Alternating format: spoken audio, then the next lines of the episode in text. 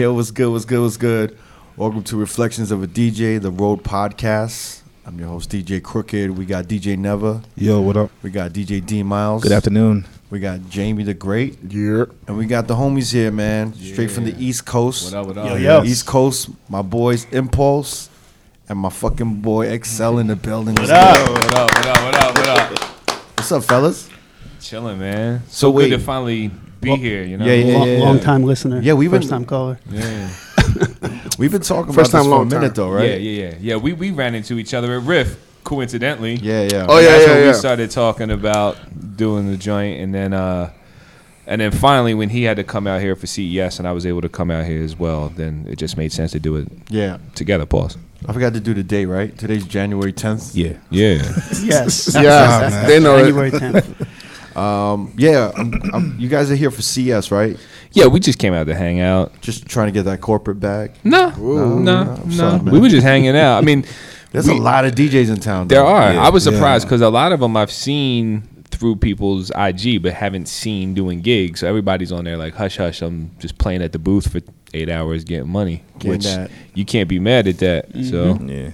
I had a CES gig uh, a while back, and um, damn, it was like two G's a day.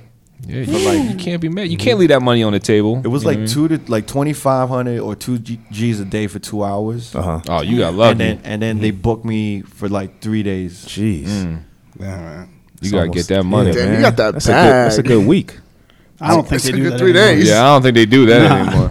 They don't do that no more. I think you got to work like eight hours uh, real? to play the whole shift. It was for um, damn, we'll put them on. Well, they haven't even hired me, but it was for Dell. Yeah. Oh, okay. Oh, they got that money. That's why. And then and then um, I had the only fucked up thing is I had the DJ on a Dell computer. Whoa. And it Oh. was that it was like the fifty pound um, Jesus.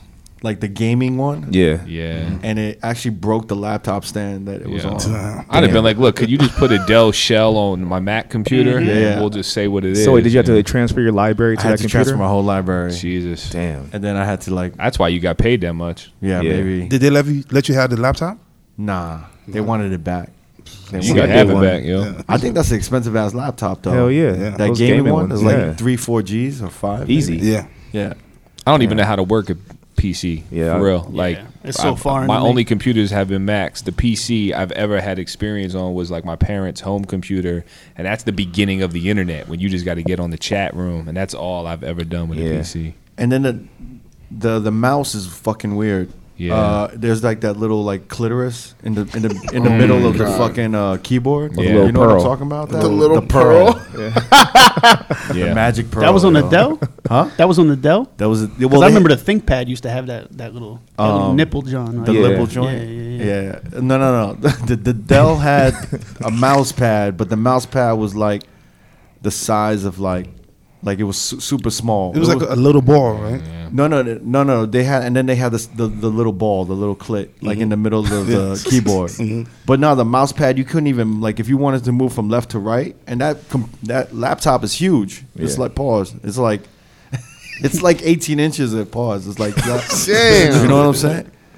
Yeah, this is not a good image for the camera, but and then and then so like if you wanted to move from left to right, it would take like three Yeah. tries. Like you'd I know what you're talking like, about. a- My, yeah, my yeah. sister has a um a laptop, a Dell laptop. But she had one. I had to like convince her to get a um, Mac. It's really bad. Yeah. Yeah, Yeah, because it wasn't Yeah. it wasn't uh, activated by touch, right? On the on the mouse. Like it was you had to do it with with the actual mouse. No, no, no. No? It, it was like a touch thing. Pause. Oh, okay. But yeah, it was just horrible, man. I'll never get that gig now again. They're gonna find. They're gonna listen to this Nah, shit. you, you, you definitely sealed the deal on not getting the gig. They're gonna be like clitoris, huh? Yeah, I was. I did it like three years straight, and then like the next year, like I never heard nothing. I think my manager kind of fucked it up. Mm-hmm. Uh, nah, Either that or they just clipped clipped the budget. You know what I mean? I think And- it could have been that. and then it didn't make yeah because you know i mean like i feel like a lot of these gigs they pay well but Yeah. they want a lot of your time Yeah. you know you know what i mean and they don't understand from our point of view from a music point of view Yeah. of like yo we want you to play the whole day from you know six eight hours that's a long set to play where you'd be like yo i'll come in and play two three hours yeah, yeah, Yeah. so at that point, like you know, if you can find one person to do the gig at less money, the budget changes for everybody, which Mm-hmm. is why we're at where we're at with the whole game that we're in. You know what I mean? Right, right. You know, Well, like, look, uh, what Spider was in town, Ross One was in town. They were all doing corporate shit. Yeah. Yeah. And then um, I went to Spider's gig. He was doing uh, some corporate shit at XS. Mm-hmm. And yo, the corporate, it's a whole different beast doing a corporate joint. Way different, yo. I don't even mean like as far as DJing, mm-hmm. but I mean they extended the party like another hour, mm-hmm. and then they extended it like another hour. Yeah. So he was supposed to spin from like ten to one, end up being ten to 2 mm-hmm. and ten to three. Mm. And then, but and literally, probably I, I would think like the last hour there was maybe three people, but it was like the owner and his friends, and You- you're literally just DJing for. I hate that. That's happened to me a couple of times. But that's the, the weird thing I was noticing about the corporate shit is you're literally playing for like one person. Yeah. it's about yeah. Because I was talking with Ross at his corporate event, and he was like, I didn't think anyone was noticing the music. He's playing like Heartbeat, he's playing like Chaka Khan, Mm-hmm. And he's just thinking like, dude, I, I, you know, we're used to like clubs, so- so we want like that feedback, Right, right, right, mm-hmm. right. And he wasn't getting nothing. And then towards the end of the event, the main chick came up to him and was like, "Yo, you played all my favorites. Like Harpy is my favorite, Yeah. my, my favorite joint of all time, and I love Chaka Khan." She's like, "Yo, I'm gonna make sure that you do a lot of our corporate shit, like even outside of Vegas, and Yeah. like, and it became like a bigger opportunity. Yeah, and it was just literally because of mm-hmm. the main person Yeah. that you Like had to make like you had to just like make that one person or two people happy. you know? Yeah. Mm-hmm. And, and, that's all that mattered. In that sense, it's worth it. Yeah. I mean, The dope thing about those gigs is like everybody wants one, but it's hard to pitch for it. You know what I mean? Like you mm-hmm. just can't if you don't have the relationship, if you don't know the person, or if they don't come look for you, then you know how do you even begin? You know what I'm saying? You just can't go hit a label up or hit a hit a, a brand up like y'all want to do your party. So if you can get it and you do well and you know how to play your part, you're you're good because they don't want to have to vet somebody else to take take a chance. And most times the money they got to spend is there. Mm-hmm. So you play an extra two three hours, I'll slide the invoice over for the bonus hours, and they have no problem writing the check. And I you feel know, like the only thing they care about is um, you gotta be on time. got to be on time. and you can't be difficult.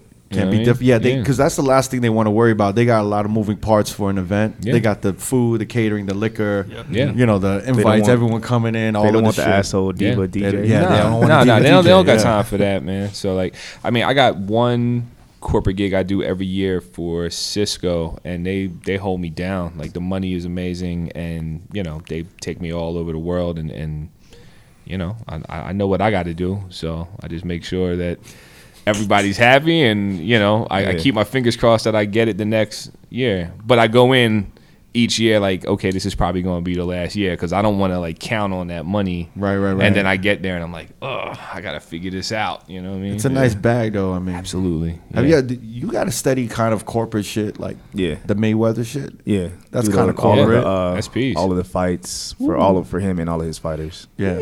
So I'll do like the weigh-ins, Yeah. the uh, MGM walkthroughs, like anything that's involving him or any fighter attached to his promotional company, and with Showtime.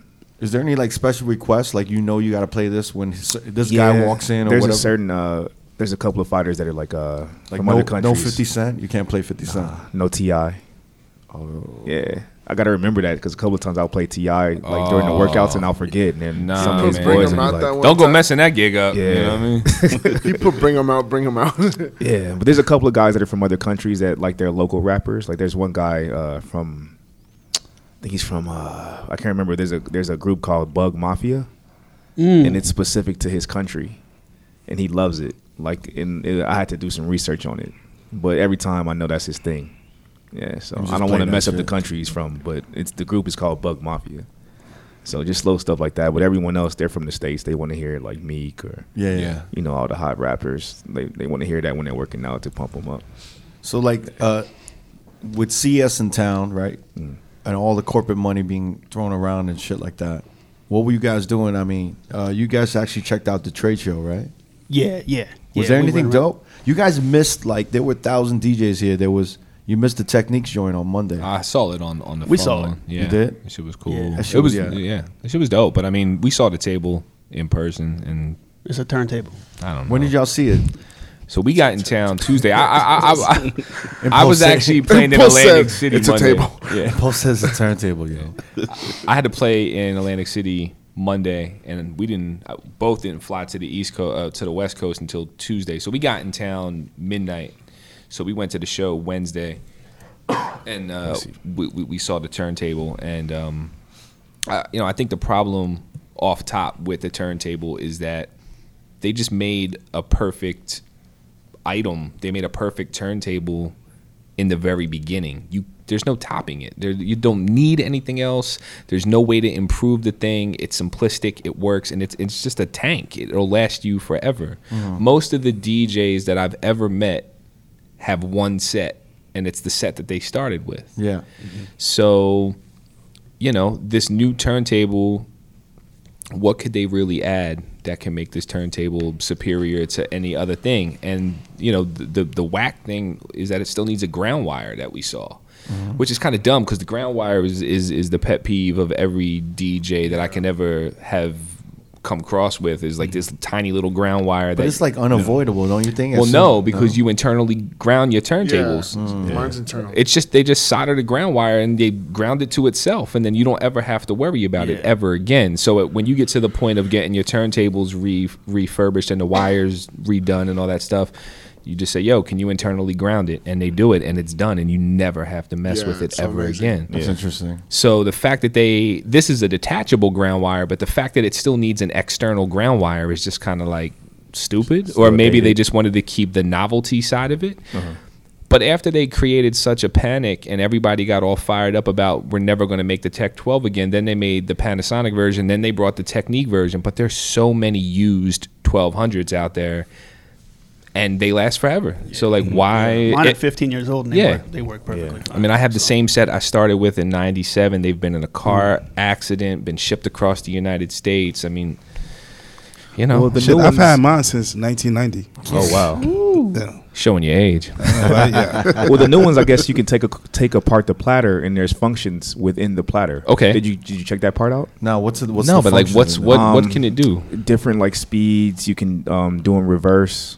Yeah. Like just stuff that you could probably do with a CDJ. You can double tap Yeah. to start Yeah. the it stop goes or something, backwards. and it Yeah. goes backwards. So and stuff then- that you can essentially do with a Yeah. CDJ, they're putting that technology into the turntable. So Yeah. let me ask you guys this: How how often um, do you play shit in reverse? I just think is the things that those like the, the guys like you know like the turntablist dudes. Yeah, I mean they're they're gonna do that. They're gonna do something for the next yeah. Goldie Awards, Are they're gonna do. I mean, listen, the next three styles gonna be a lot of reverse shit. I All reverse, the, the work is on in I love that the turntable is there. I love that they decided to make the new Yeah. version, whatever it does, even if they just made a new old version. Mm-hmm.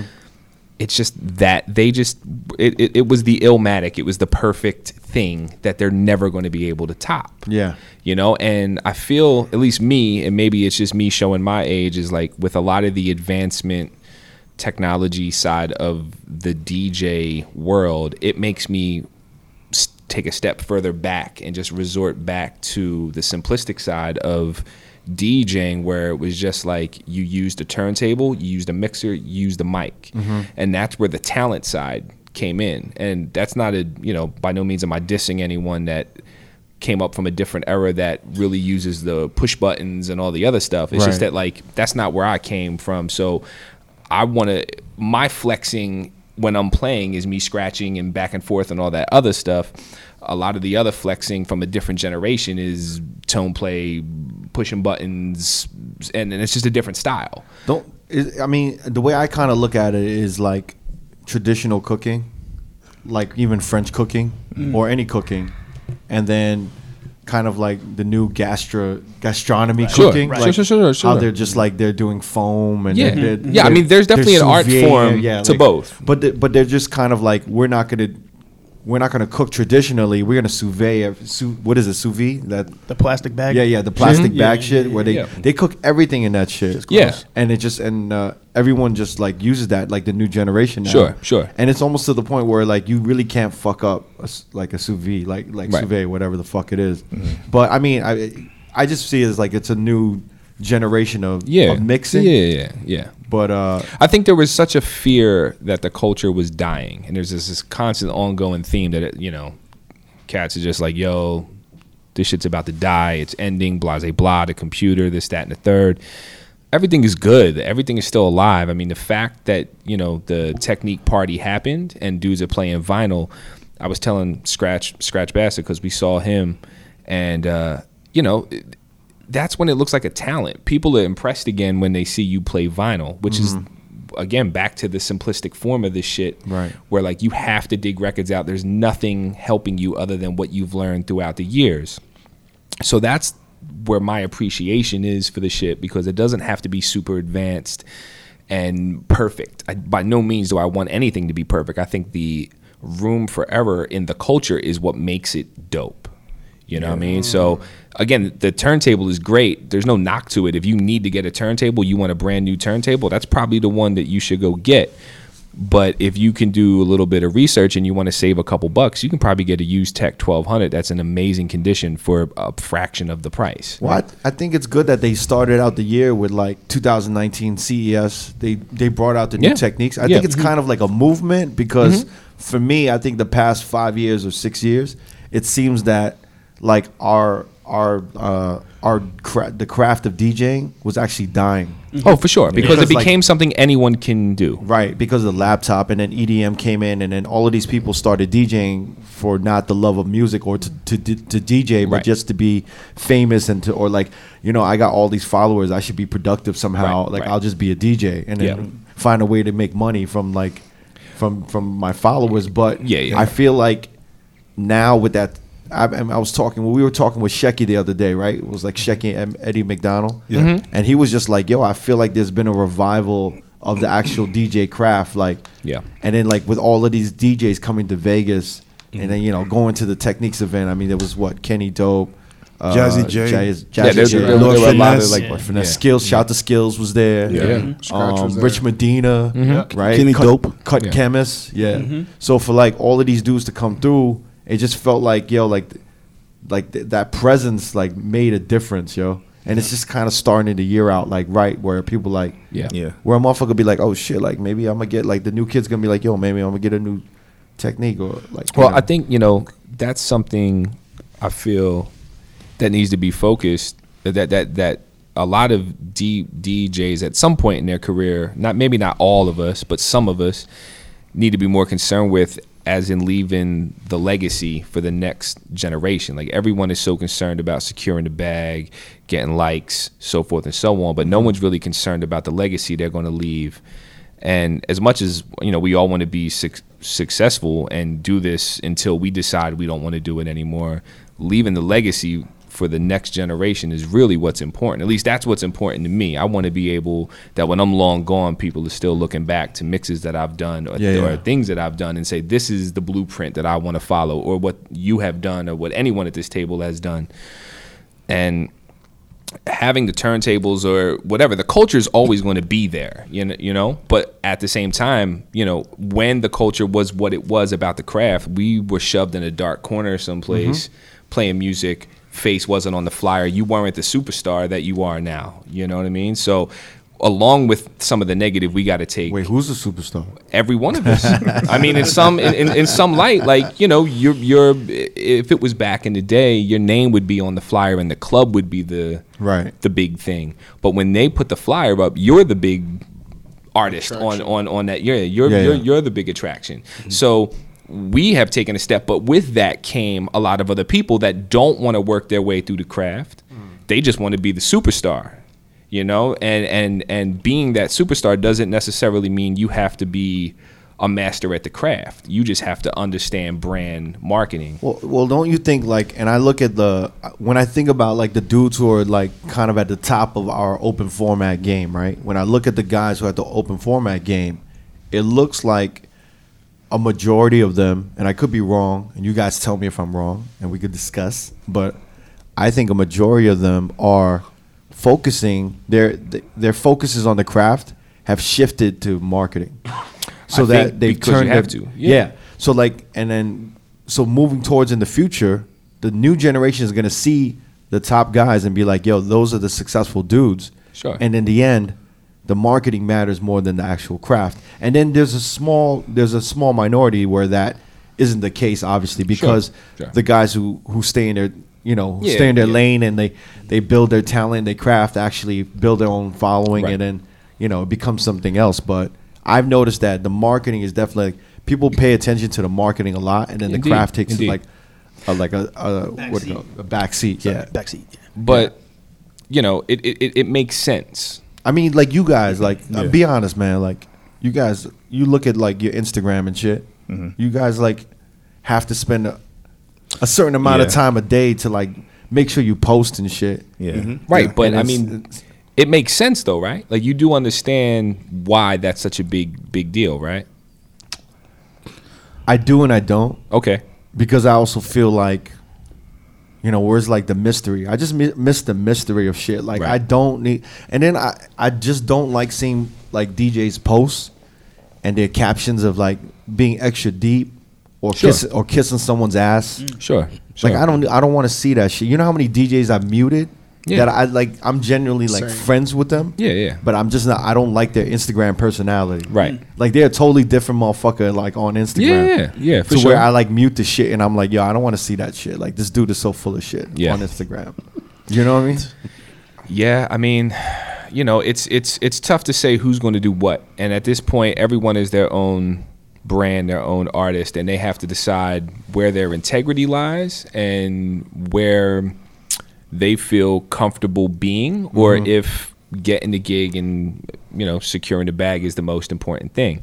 I told Impulse today when we were walking around CES is that this trade show reminds me of the D- DJ game because you have a ton of brands. Some are original, some have created and invented, some are just copies right next to each other, mm-hmm. and everyone is battling for attention in this room where it's everyone's doing the same thing. So at this point, this is all of us, guy and girl, what is going to make me or the club purchase this product versus the other product that's doing the exact same thing. And unfortunately, the open format DJ world, we're all doing the same thing. We're playing music that we haven't created, and the fact of you playing the music better than the next guy isn't really doing it anymore because there's enough people that can play the music good enough to get the job done. Mm-hmm. So now you have to step back and say, okay, I know how to scratch. I know how to mix. I know how to read a room. I got a full collection of music. You can put me in any room in the world. I can figure it out. But that's not enough. So what's it going to be? Now it's about being appealing and being desirable to have somebody want to put money into you because if you if I'm going to pay three four times what I can pay the local guy to play who can get the job done good enough, then what's the appeal? What are you bringing in extra to my to my venue? Because when I got to look at the paper, I don't have to bring any one of you guys in, girls in, whoever. I can mm-hmm. just keep all the local cats running, but they want to. So a lot of times when you look at the shit, it's either relationship some kind of in influence where they feel that you have a greater influence over the next cat Right. and that in the, the, the, the instagram platform has become the most important tool more than you having a website more than you having a twitter more than you having a fucking mix out Mm-hmm. Whereas, like, you would think, well, here goes a mix. This is me. Th- th- This is the art form. This is the performance. This should be enough to sell it, but it's not. Yeah. So we either stand on the side of like I don't want to fuck around in this world, or we stand on the side of like I, I need to focus enough attention on this side to be able to use all the other shit that I learned throughout the years. Because at the end of the day, you're right. The brand marketing will get you the gig. But if you don't have the talent, you're probably not going to get the second and third gig. But if you come in and you have both, you're good. Well, going back to what Crooked said about um, the top top of the ex- upper echelon of um, Yeah. guys that Mhm. are doing open format. Sure. So I feel like the luxury they had is that they came into the game when social media wasn't important. So Sure. they focused on the craft heavy. Yeah. Now they're they can like be on autopilot with the craft Sure. and focus on the social media. So it's like they're kind of like growing with the social media and being able to do Sure. it. But I feel like there's a generation that doesn't have that luxury. Absolutely. You know, it's what I just mean? that so they, all they see is like a Jazzy Jeff Yeah. or a Irie Sure. or these guys that are doing both and killing it, not knowing the work. They don't know any of the backstory Right. and the work for sure. Yeah. But you know uh, that also, we're also in a, a time where the culture is young, but it's getting to that age where we really haven't seen what the finish line is, and the fact that we've become so the ceiling has got raised that the success level is much greater than it was when we were younger is new. So What do you mean by we haven't seen where the fin- finish line is? well, like who, uh, where, where is the finish line? You know, like Jazzy Jeff and yeah. I don't know, guys that are in, at that age are still working. Like he hasn't got to the point that he says, I'm done spinning, right? Mm-hmm. So until you see a successful D, DJ get to the finish line to the time that uh, now it's passed, I'm, I'm going to retire. That's kind of the finish line because at this point, I think I think we've seen the finish line just because I don't see anybody who's taking it to another level. But we just haven't got the race is still running. No, but like I think like when AM was here, he was consistently every year taking it to another level. And Okay, we were like, yo, but you have I to look know, at what that know? was, though, and he was the first one to do it. Think of how long the culture existed before him. Yeah, definitely. Pre AM being a superstar, Juice was what we had to shoot for. Kid, Yeah. Kid, Kid Capri is what we had, and that's no shot to Kid Capri, but he was the superstar. Like Jazzy Jeff was a su- was a superstar, but that money wasn't there.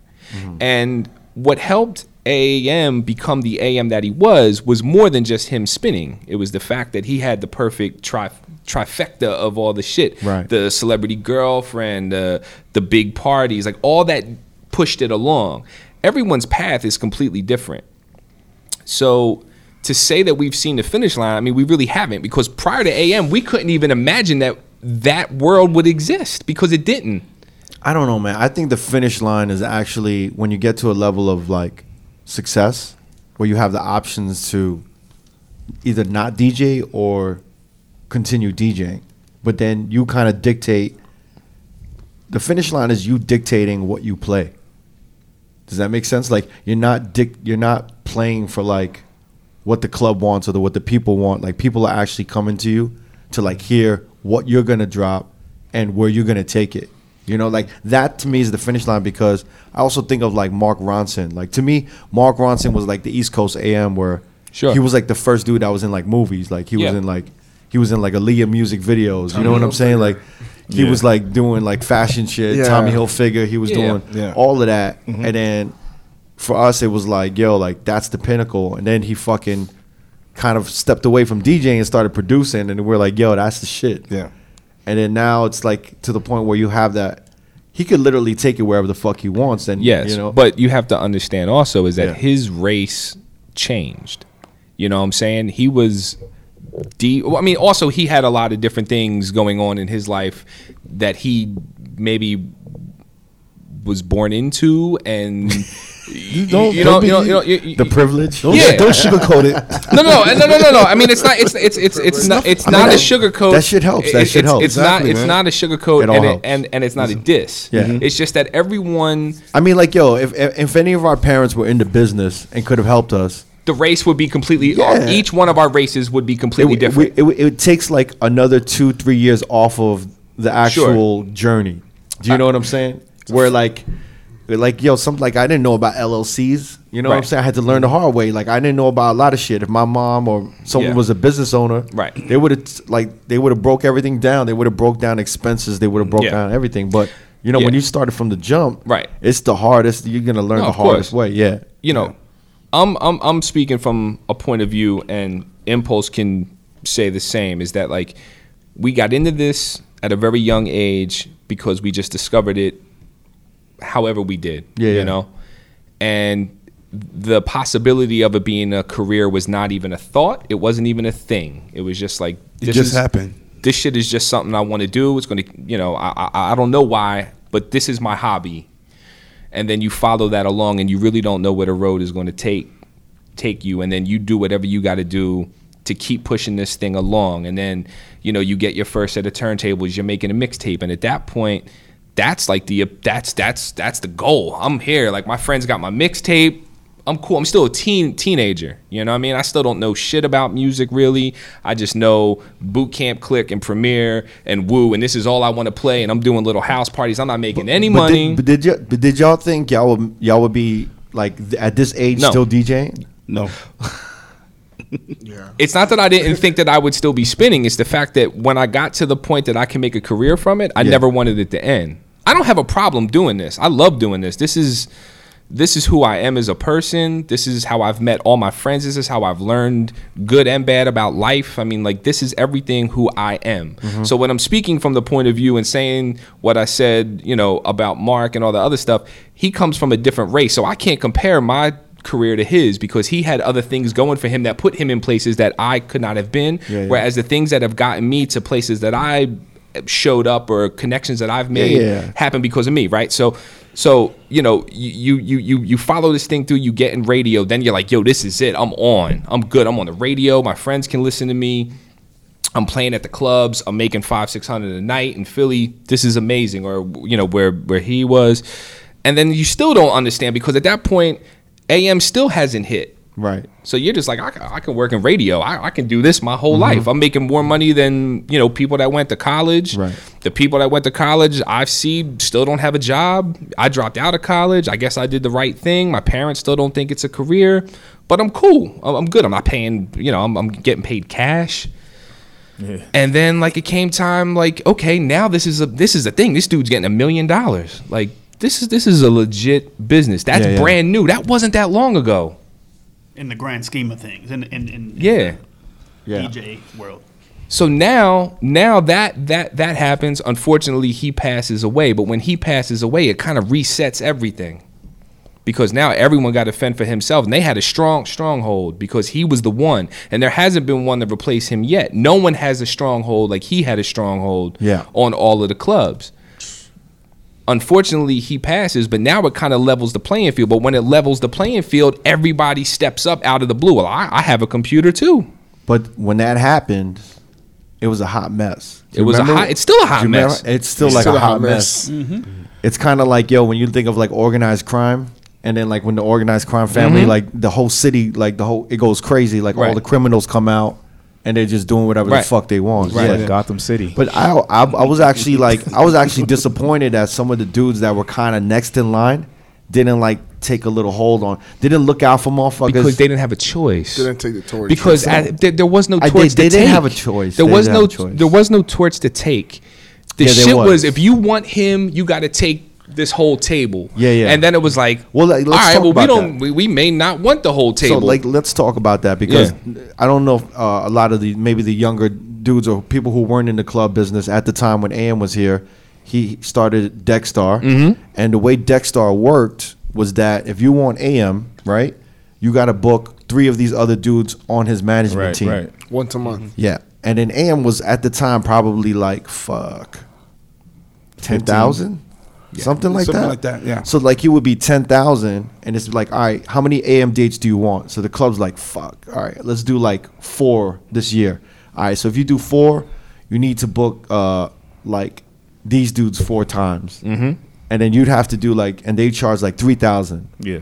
And then it was kind of, you know, I'm saying it was like, smart. It was it was brilliant. It was I mean, brilliant there's no because AM got it. money, but then he also got a chance to put on his boys. Everybody got money. And everyone Yup. was eating. Everyone and ate. Everyone ate because he he inflated the market a bit because Yeah. everyone's pay was up. Yeah. Prior to that, only house music dudes were getting that kind of money. Yeah. Yeah. Or again, like a Kid Capri, Jazzy Jeff, but it had to be a big event. It wasn't like a nightclub every month. It was like some special shit. You Yeah, know what I mean? like Diddy's Yeah. birthday party or some shit. Yeah, yeah, yeah. Like the Soul Train after party. Soul Train was after party, some shit like Yeah, that. yeah, yeah. But I'm saying like yeah, I mean when that happened, like uh like even my rate went up because I was Yeah. like, yo, these dudes are getting three. Yeah. Shit, I'm only getting a G. it pretty much inflated You know, a lot yeah, of things because at that point the the understanding of what you had to pay changed. Yeah. Yeah. You know what I'm saying? And that it- that was great cuz if you didn't beef your rate up at that time, you were playing yourself. Yeah. because that money was there and they they understood they didn't have a choice, and it was still very young in the sense that there weren't as many people doing this shit. Mm-hmm. And the thing is this is that you had this to level the plane a little bit. Be like, yo, if that dude's worth five G's and I'm I can DJ just as good as him, then I'm worth the five G's. Yeah. Do you understand? Right. Now it's like, yo, this dude's getting five G's. Yeah. He has 150,000 followers. But that di- that didn't exist either. There was no social media. No, but I'm back saying then, now. Right? I'm But- saying right, right, now, I know, I know. So that that that helped. That Yeah. there was like, well, I don't have to worry about any of this. I just got to make it's all skills. Yup. It's all skills. Still, it's still all skills. Yeah. And the club is still using the club as the cell with the D the the DJ being the the the, the extra cell. Yeah. Yeah. But back Right. then you had Twitter. Yeah, but I mean, No, you had MySpace. MySpace and Twitter. and Facebook was between that. No, Twitter was like a little. Twitter was after Twitter Facebook. was Twitter- 2009. Yeah, Twitter was 09, Facebook was 08, and then MySpace was because we probably were 05. like the the height of AM was probably MySpace. What I, I would think Yeah. because everyone wanted like.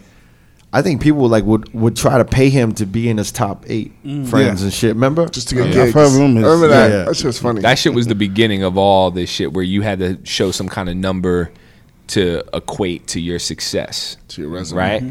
Prior to that it was just like, okay, let's let's hear a mix. Let, let's see some photos. If you looked cool and if you sounded good, all right, we'll spend some money. Yeah. You know what I mean? And they were loose with spending the money. They were they were covering everything. They were covering your flight. They were cover you know, they, they, they would cover your room and you'd come in and play. and then bottle service was a new thing. It was That like was an- also it was a new thing, where right. it was like you know everyone wanted to have it. Like Right. fucking clubs in, you know, like Milwaukee were trying to Right. open a bottle service club. You know? But that that's that's how I can say to you like we haven't really seen the end of the race yet because if your end of your race is you being able to play whatever you want to play and people come to see you for it, then that's Mm-hmm. yours, right?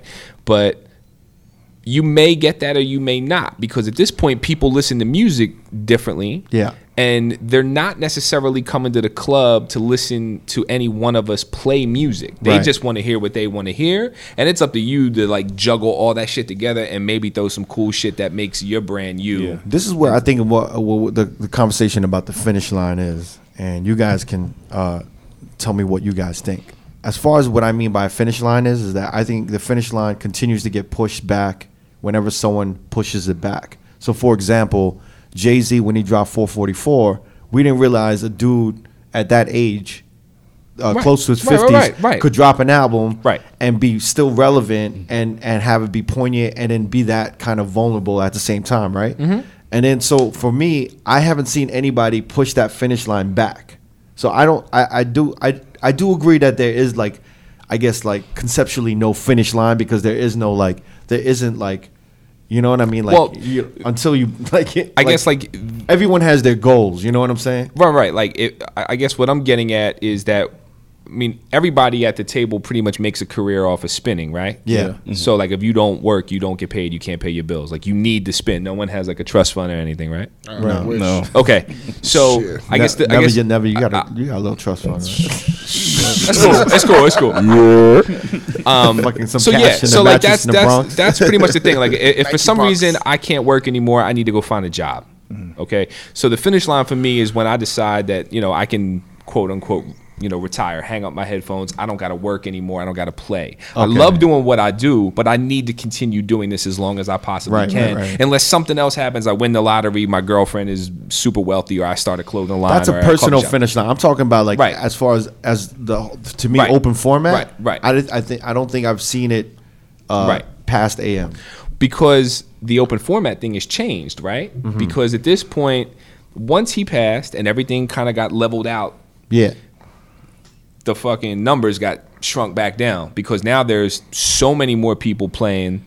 And again, if you can find someone to do the job at a lower number, then the rate changes. But no, no. I mean, I think I think now it changed so much because it takes a machine to be that successful now.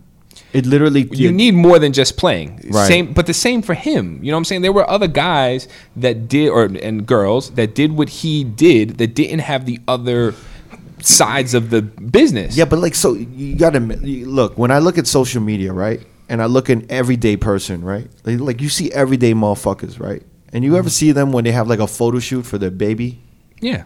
like a part of me is like, why the fuck you have a photo shoot for your baby, right? Another people are like, yo, they do dress ups and they they look like perfect couples together. Like yo, like that's a lot of work. Or even people For do like- like outfit of the day. Yeah, shit. for like regular motherfuckers. So regular motherfuckers now are their own PR people, Yeah. right? Now regular motherfuckers are their own marketing people now. Stylists. They need a stylist now. Regular motherfuckers need all of these things, Because and they regular ass motherfuckers. yeah, but, the regular ass check. but they all wanna live in that and world. shit. and we're DJs, and Yeah. we and we're like, and we need all of this shit. Like, I, Yeah. you know, obviously, I see like a dude is literally posting every day, and he'll go and do a photo shoot with him sitting, thinking, and then being like, "Yo, come up with some dumb caption, like mm-hmm. thinking of that that next mix I'm gonna play tonight Right. at blah blah blah blah. Come see your boy at BBBB, right? Right.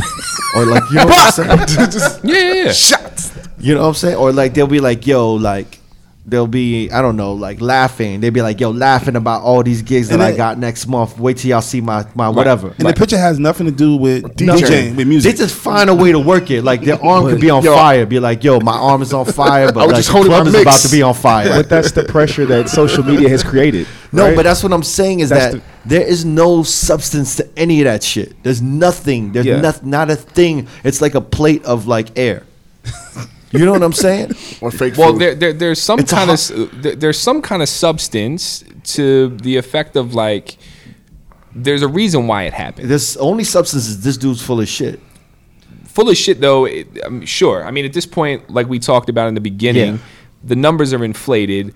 Everything is inflated. The lifestyle is exaggerated. The whole thing. There's very few people that keep it real, but at the same time, like if you like it was the first thing I, I, I had to learn when I moved out of Philadelphia and moved out west is that you know I was raised at like you have to keep it real keeping it real you know what I'm saying? 100% real. And sometimes like that's not what people want. That's the problem with our generation, though. Our generation that grew up in the '90s, or like that's mm-hmm. our number one problem, is because we grew up and our idols told us never to sell out. It was, it was, but but it, it, that, that, just because you're not keeping it 100% real doesn't mean that you're selling out no, no, no, no. But I'm saying like we have to keep it too real. right Like, that's so our that's problem. that's that's the first thing you need to learn Because remember, like, keep the don't keep the crossover. Remember, like all Mm-hmm. of these joints, like as soon as like remember Stretch and Bobbito, they were broke. As soon as they got on Hot 97, we were like, yo, y'all sold out. What does that mean selling out? The new generation actually knows, like, yo, he got the bag. Congratulations. Right. They like uh Lil Yachty was on Target, and we were all like, man, that this motherfucker. Mm-hmm. Right. Why would you be on Target? And then the kids are like, why wouldn't he be on Target? Right. He got the check. Yeah. So uh, our frame of thinking, right? Our generation from frame of thinking is like, yo, it's like, yo, you sold your soul. And where the new generation is like, yo, he got the bag. Yeah. It don't even matter if he sold his soul. that mentality is some kind of 90s shit because Yeah. if you listen back to a lot how, of the how 80s much has cats it fucked up your, your like your career a little bit? It didn't fuck A my career. bit. No, on, no, no, no, no, no. Listen, it didn't fuck my career up at all. What it did was it helped me understand it. Okay, I I need to be selective in how I show life and how I present myself, Mm-hmm. right? Because if I was to go and I spent all my time online, Yeah. and everything you saw and heard from me was me venting about shit that pissed me off, Yeah. you'd be like, yo, this dude is a fucking negative hater. Why would I want this guy to come play? Because first of all, the DJ culture is a bunch of just hating. We just pick everything no, apart. we're the best. We're the best because it's the- because it's such a competitive thing, and it's not that we don't have love. It's just that we see everything for what it is. We see what the negatives are. Nah, we're, we're, we are the number one haters. Exactly. I would say in any ind- over any industry, we can hate on anything from food, Ab- movies. exactly. and we are the number one haters in the world. Yep. Just by the turntable discussion Why is alone, Why is that? It just comes with the culture. I immediately hate almost everything, yo. It's, it's just competitive. Yep. It's, It's not. it's, it's it's not the competitive. competitive thing. It's got to be But you're something. not a hate- It's you're got not to a be hateful something person. about us being in a a position to pick and choose music. I think I, think, it's a judge it's a, it. judge, a judgmental part that you have to judge Because like, of what they want to hear next. yeah. Right. So you're like, uh, no. okay, it's a nice bottle, but I don't like this. because we're we're taught to dissect. yeah. And, And not only- dissect yeah, is so like that's what it judgmental. It's not we're, hate. We're taking this enjoyable thing called music that Right. people enjoy, and we're actually we're analyzing it and we're making it into math to like to the point Yeah. where that's why, and we're like breaking it down and like we're, we're noticing the the it, the four bar intro, We like the the eight bar intro. Do you know what I we're mean? like the dudes in the lab coat. Like okay, this like Yeah. Find drop. You know what I mean? And because we're doing that with the songs and with music, we're able to break that down. It just takes over your everything life. in That's- life, I- in I- I- everything yeah, in yeah, life. yeah, Right. I think that's what we're haters. So- So not haters, but judgmental. We're, So- we're haters. We're so haters. you know, Just a little like the when you listen back to some of the old rappers, they definitely did the same thing, but you didn't know about it until later. So you know, Slick Rick and Kane have talked about them swapping gold chains just for the look, or taking my grand grandmother's fur coat. They weren't keeping it real. They did what they had to do to give off an image, Right, right? right, right. Because that's what looks fly. Because that's the whole point. At this, where where you are and who you become, people are looking up to you. They want to. You have to make them want to be you. It's just that now regular motherfuckers are trying to do the same shit. Nah, but the '80s was a different period than the '90s. The '90s was like a different. It was Listen like, to yo, a little I bit. know, man. Okay, but then then you get to the We were like anti gold chains and right, right, No, right, right. Yeah, that's, yeah, that's Yeah. the Right, difference. Right. Yeah. So then you get to the '90s, and all of a sudden, like you got keep it real, and there was that whole move, like like like the movement Yeah, yeah. of like you know this isn't cool for you to do this until unt- for me personally until Dilla. Dilla was the first one to rap about like, yo, I'm underground, but I want gold chains. I want a Range Rover Yep. too, and I, I want to go to the strip strip club, and I want to have all these fan all, all, all, all these fancy things. Because on the other hand, you got Mos Def and them going against all that. So he was the first one that kind of made it acceptable to be like, damn, like I ain't going to front. Like I kind of want. I kind of want a shiny suit, like I, I kind of want rims, and I and I want all this other shit too. Wait, I'm trying to think. Like '90s, what we had. You like, know what? It was like the early 90s. tongues, the It was different, like- Brand Nubian native tongues. Well, Yeah, yeah, that was like the Tribe. leather, leather he said new medallions. school, And like the most important thing was knowledge and mm-hmm. like self love and just being like, real, yeah, yeah. and just being just being real. Mm-hmm. And mm-hmm. then and then when like 95, 96, I'm when trying to Puffy think. What took was the over beginning with Bad the, Boy. But there was it had to be like Biggie was still on that flossy shit a little bit, right? Yeah, Yeah, I mean, exactly. of course, because they all had gold gold else? chains. Who else? Who else was that? Who else was on flossy talk- shit, I'm or who else was well, on some like about- underground shit? What was the period where they were like booing LL Cool J when it was like, "Yo, you whack," like you not. Oh, you, they was booing him like in 89. But that didn't have to do with him Actually, having he was gold. like one of the first rappers to like pop bottles, like Yeah. be on the cover of his album with Moet. But he wasn't With- in with a line dope with car. he, he was on. getting dissed when like uh, Walking Like a Panther came out because they Yeah, thought he was soft. That's the album cover. didn't have to do with him having money. It was the fact that they just thought he was soft. No, I, I, I, I felt thought like it was a little bit of both. Okay. Like, he was soft, and plus he was like he wasn't was about bragging. knowledge. He wasn't exactly. he yeah. wasn't- It wasn't a line about like pro black. You're like, yo, you talk And- and you calling like our you talk, calling our sisters bitches. You like talking about fucking girls and all of this shit. It was Yeah. like, And at yo, the this time, is not what we everybody about. was, yeah, Public Enemy. Yeah. like you said, um, Yeah. Brand Nubian. Yeah. It was like pro black. It was Yeah. just like Afrocentric. I mean, if you want to go deeper, pause like X Clan, right? That's what I'm saying. Yeah. yeah, yeah. Shit. Yeah. I'm trying. And then I want to know where it started getting a little jiggy. Biggie was definitely Maybe not. Biggie by was the beginning. Nas. Nah, when Naughty Nas first came out, no, A little bit. Nah. nah, he had the gold chains. not really, man. What about Naughty by Nature? He just said Naughty Yeah, by naughty. Nature. They weren't jiggy, but they were like Alright, they so- were kind of so- uh, I like it was like Junior Mafia. This is the shit though. Like the gold chain never went away. Nah. it was just just that. It, no, no, it was just that rap music was in. There, there, there, it was broad, right? So Yeah. at the same time, when you look at maybe '91, say, don't don't sweat the technique. They always had gold chains. They always had truck truck jewels on. Biz, Kane, they all had truck jewels. It never went away. But when Wu Tang dropped, which for some people it was like 91, which is young. That's like real early. Shit is still crazy. Wu was so far on the other side, and even though they had gold, you really didn't get to see a lot of that. Like the images you saw from the early Wu Protect Your Neck was just hoodies, was like- it was like raw. gritty. It was real raw. So then that kind of opened it. Pause. That opened the door for a lot more people to be on that shit, and. Tribe was huge, and Tribe really didn't rock gold chains or anything like that. I mean, their first album was weird. They was weird. But I mean, Yeah. dope, dope, a- dope in a sense because it's still La Soul, right. too. So then. Yeah. when they came out in the '90s, they didn't have any gold chains, and these are big records at the time. These aren't like left field underground. You got to dig out. These are like the commercial releases, but you still had Nas, and you still had Biggie, and you had like early J and and uh, Yeah.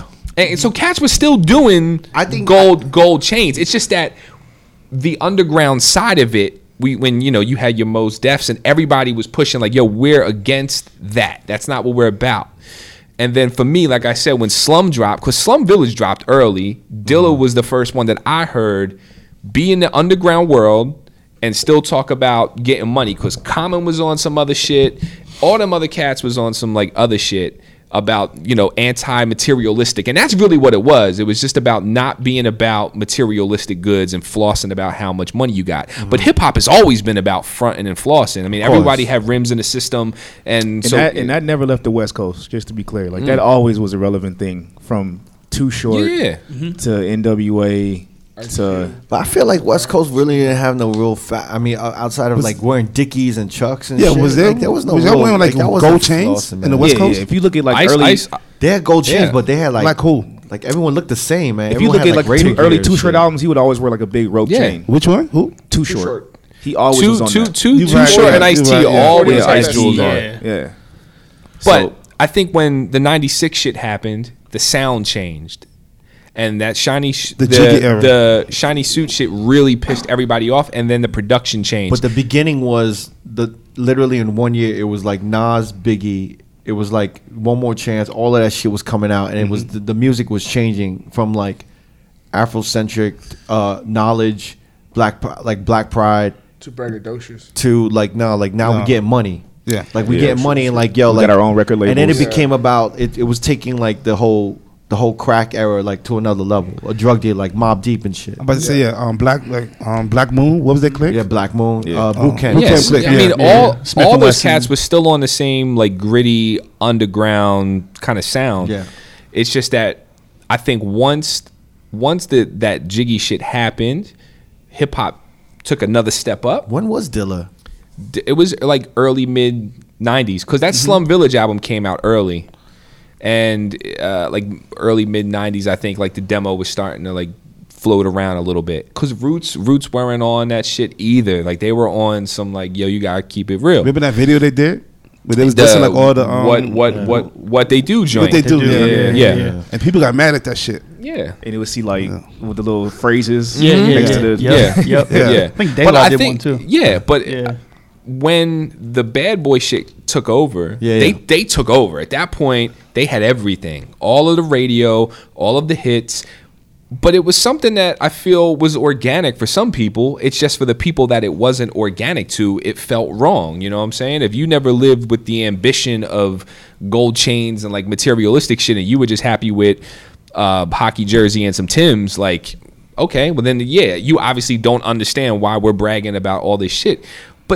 Nothing changed. If you go back to the 80s, they were there were people that were rapping about money and gold chains and street shit. It's the same way like now hip hop has changed and every you know you got a, a group of people that feel some type of way about what this shit is but it really has not changed throughout the years there's just a group of people that they're pushing this shit and it's presented in a certain way and then those people were pushing the same uh, there, there were people that were pushing the same mo back in the 90s it was just presented in a different way they were still killing people they were still getting high they were still getting money what we talking about? We still fucking bitches. Like everything is the same.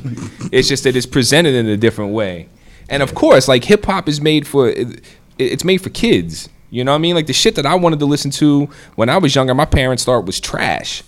And it was dope. I mean, it was L L L Run Run Run DMC and all that stuff. My parents just because it wasn't made for my parents. And then as we get older, I mean, I like some of the younger stuff too. But then you got that generation of dudes that are like, "Yo, this shit is garbage. It sounds like shit." But it's not made for you. It's made for a younger generation. Yeah. And it's for them to relate to. And unfortunately, that's what it sounds like. Whereas like what we were getting down to, pushing the same message, it sounded different. You know what I mean? So Yo, I was thinking the other day, man. Like, remember Big Daddy Kane, uh, "Pimpin' Ain't Easy"? Mm-hmm. Yeah. Yo, that shit is a vile ass song.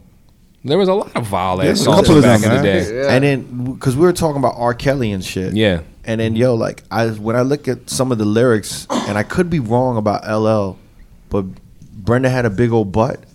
That song. Yeah. Mm-hmm. He even talks about pulling up to a high school. Right. Yeah. Right. Yeah. Remember he like yo like picking How up else- girls at the but- high school. How Yeah. old was LL at the time? like 19. no, right? no, no, no, No, no. no, he was like, He was like he was I like mean- 21. Well, he was 21. I mean, listen. Even 20, if 21. even if you're 18 and she's 15, you're still in the wrong in Right. in the sense of we're doing the numbers. Yeah. It's just that nobody focused on that shit back then. yeah. And now, and and, and Why is that? They knew wait, like because it's like yo like pimping ain't easy, right? I always think about the first because I, I remember I used to listen to that shit like cra- Yeah. me and my boys would be like oh shit you know like we're pimps and shit Yeah. but it was like one two three four five six seven eight nine ten then you got 11 12 13 you start your age 14 15 16 the pubic stage and then he's like like a cherry like a peach like a apple like a plum let me get off my verse before I come so it was like yo 16 was the like well 16 was like the the perfect age to start like fucking these. That was the, that was when you wanted the shorties when they were 16 You know what I'm saying? And it was it was like I think the- there's always been a fascination with like having that young schoolgirl thing, right? For not everybody, but for dudes, of course. And and it's floated around. It's just that the R. Kelly thing now more than anything today, everyone has a voice. Back in the day, a lot of people didn't have a voice, and there was no way to voice your opinion. So now it's become a thing, and because the wave has started, mm-hmm. everyone's jumping on the wave. I don't know about that. I think it's I think it's just information. Like we just weren't woke. Like we didn't know nothing. Sure, but there's a lot of people who there's people who are genuinely upset. There's people who are just jumping on the wave.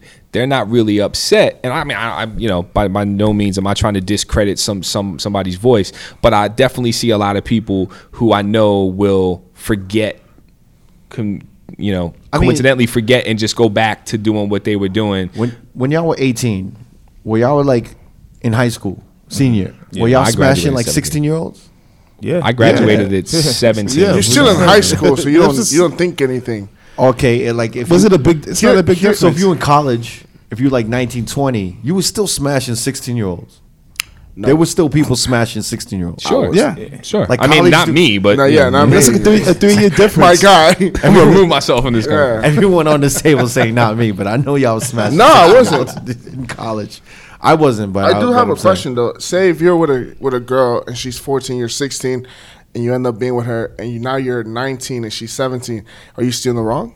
no. Yes. Uh, yes. How so? You Why are. is that? Because in the in the eyes of the court, Oh, I mean, if you're looking at it by Legally. law, yeah. well, but- that, that that's what we're talking about. So you I mean, gotta if you up- if you, you got- remove the law from the shit, you do whatever you want to do. no, but but like, you, no, It depends if her parents like you. no. I if was gonna they don't say, like you- so you gotta break up with her when you turn 18. Huh? You gotta break up with her and get back with her when Well, look, she's what, 18. look what Tiger was doing. I mean, you don't got to break up with anybody. It's just God forbid something goes wrong, you got yourself a situation. No, by law you look crazy, but I mean by, I mean if you with somebody for for since they were fourteen, you were sixteen, and you end up growing up, so now you gotta like, is it wrong because I don't think it's wrong. She's seventeen and you're nineteen, mm. And we're also not talking up. about dating is wrong. It's the fact of having intercourse is wrong. That's where it becomes illegal. Really? Yeah. Wait, I No, could- that's illegal. for- I could get be- the that. act of dating you cannot be arrested for, right? Like you, I mean, at this point, you and whoever are dating, but you're not doing anything. so a But if- 20 so a 20 year old could actually like make out with a 16 year old. And that's dating. I mean, like, I believe Like you ha- cannot get arrested for making out. or heavy petting. you're eh, you're you're doing intercourse. Your tongue's going in her somehow. Yo, that's so weird. So, you would have so to look up the law, but I believe. that's what I'm saying, like, you know, in- it's in- just morally wrong. morally, I don't think it's if you with her from when she's 14 or 16, and then you end up being 19 and she's 17. Morally, I don't think you look crazy because you've been with her for that long. Sure, um, yeah, for sure. But by sure. law, I get it. Right, right, But I was just asking, like, Yeah, I think there's also a lot of rare cases that you get to date for that long. Because I mean, Christ, you're both still babies at that point. Right. You know, you know what I mean. You haven't even that's seen the- life. Well, like- how about if he got left back a couple of times in, in high school? So he's like 20 years I'm old. just, I'm just asking for a that was the greatest one. Hypothetically speaking. I'm not saying I got held back. I never got left back. I'm just saying. Um, Never's asking for a friend. Yeah.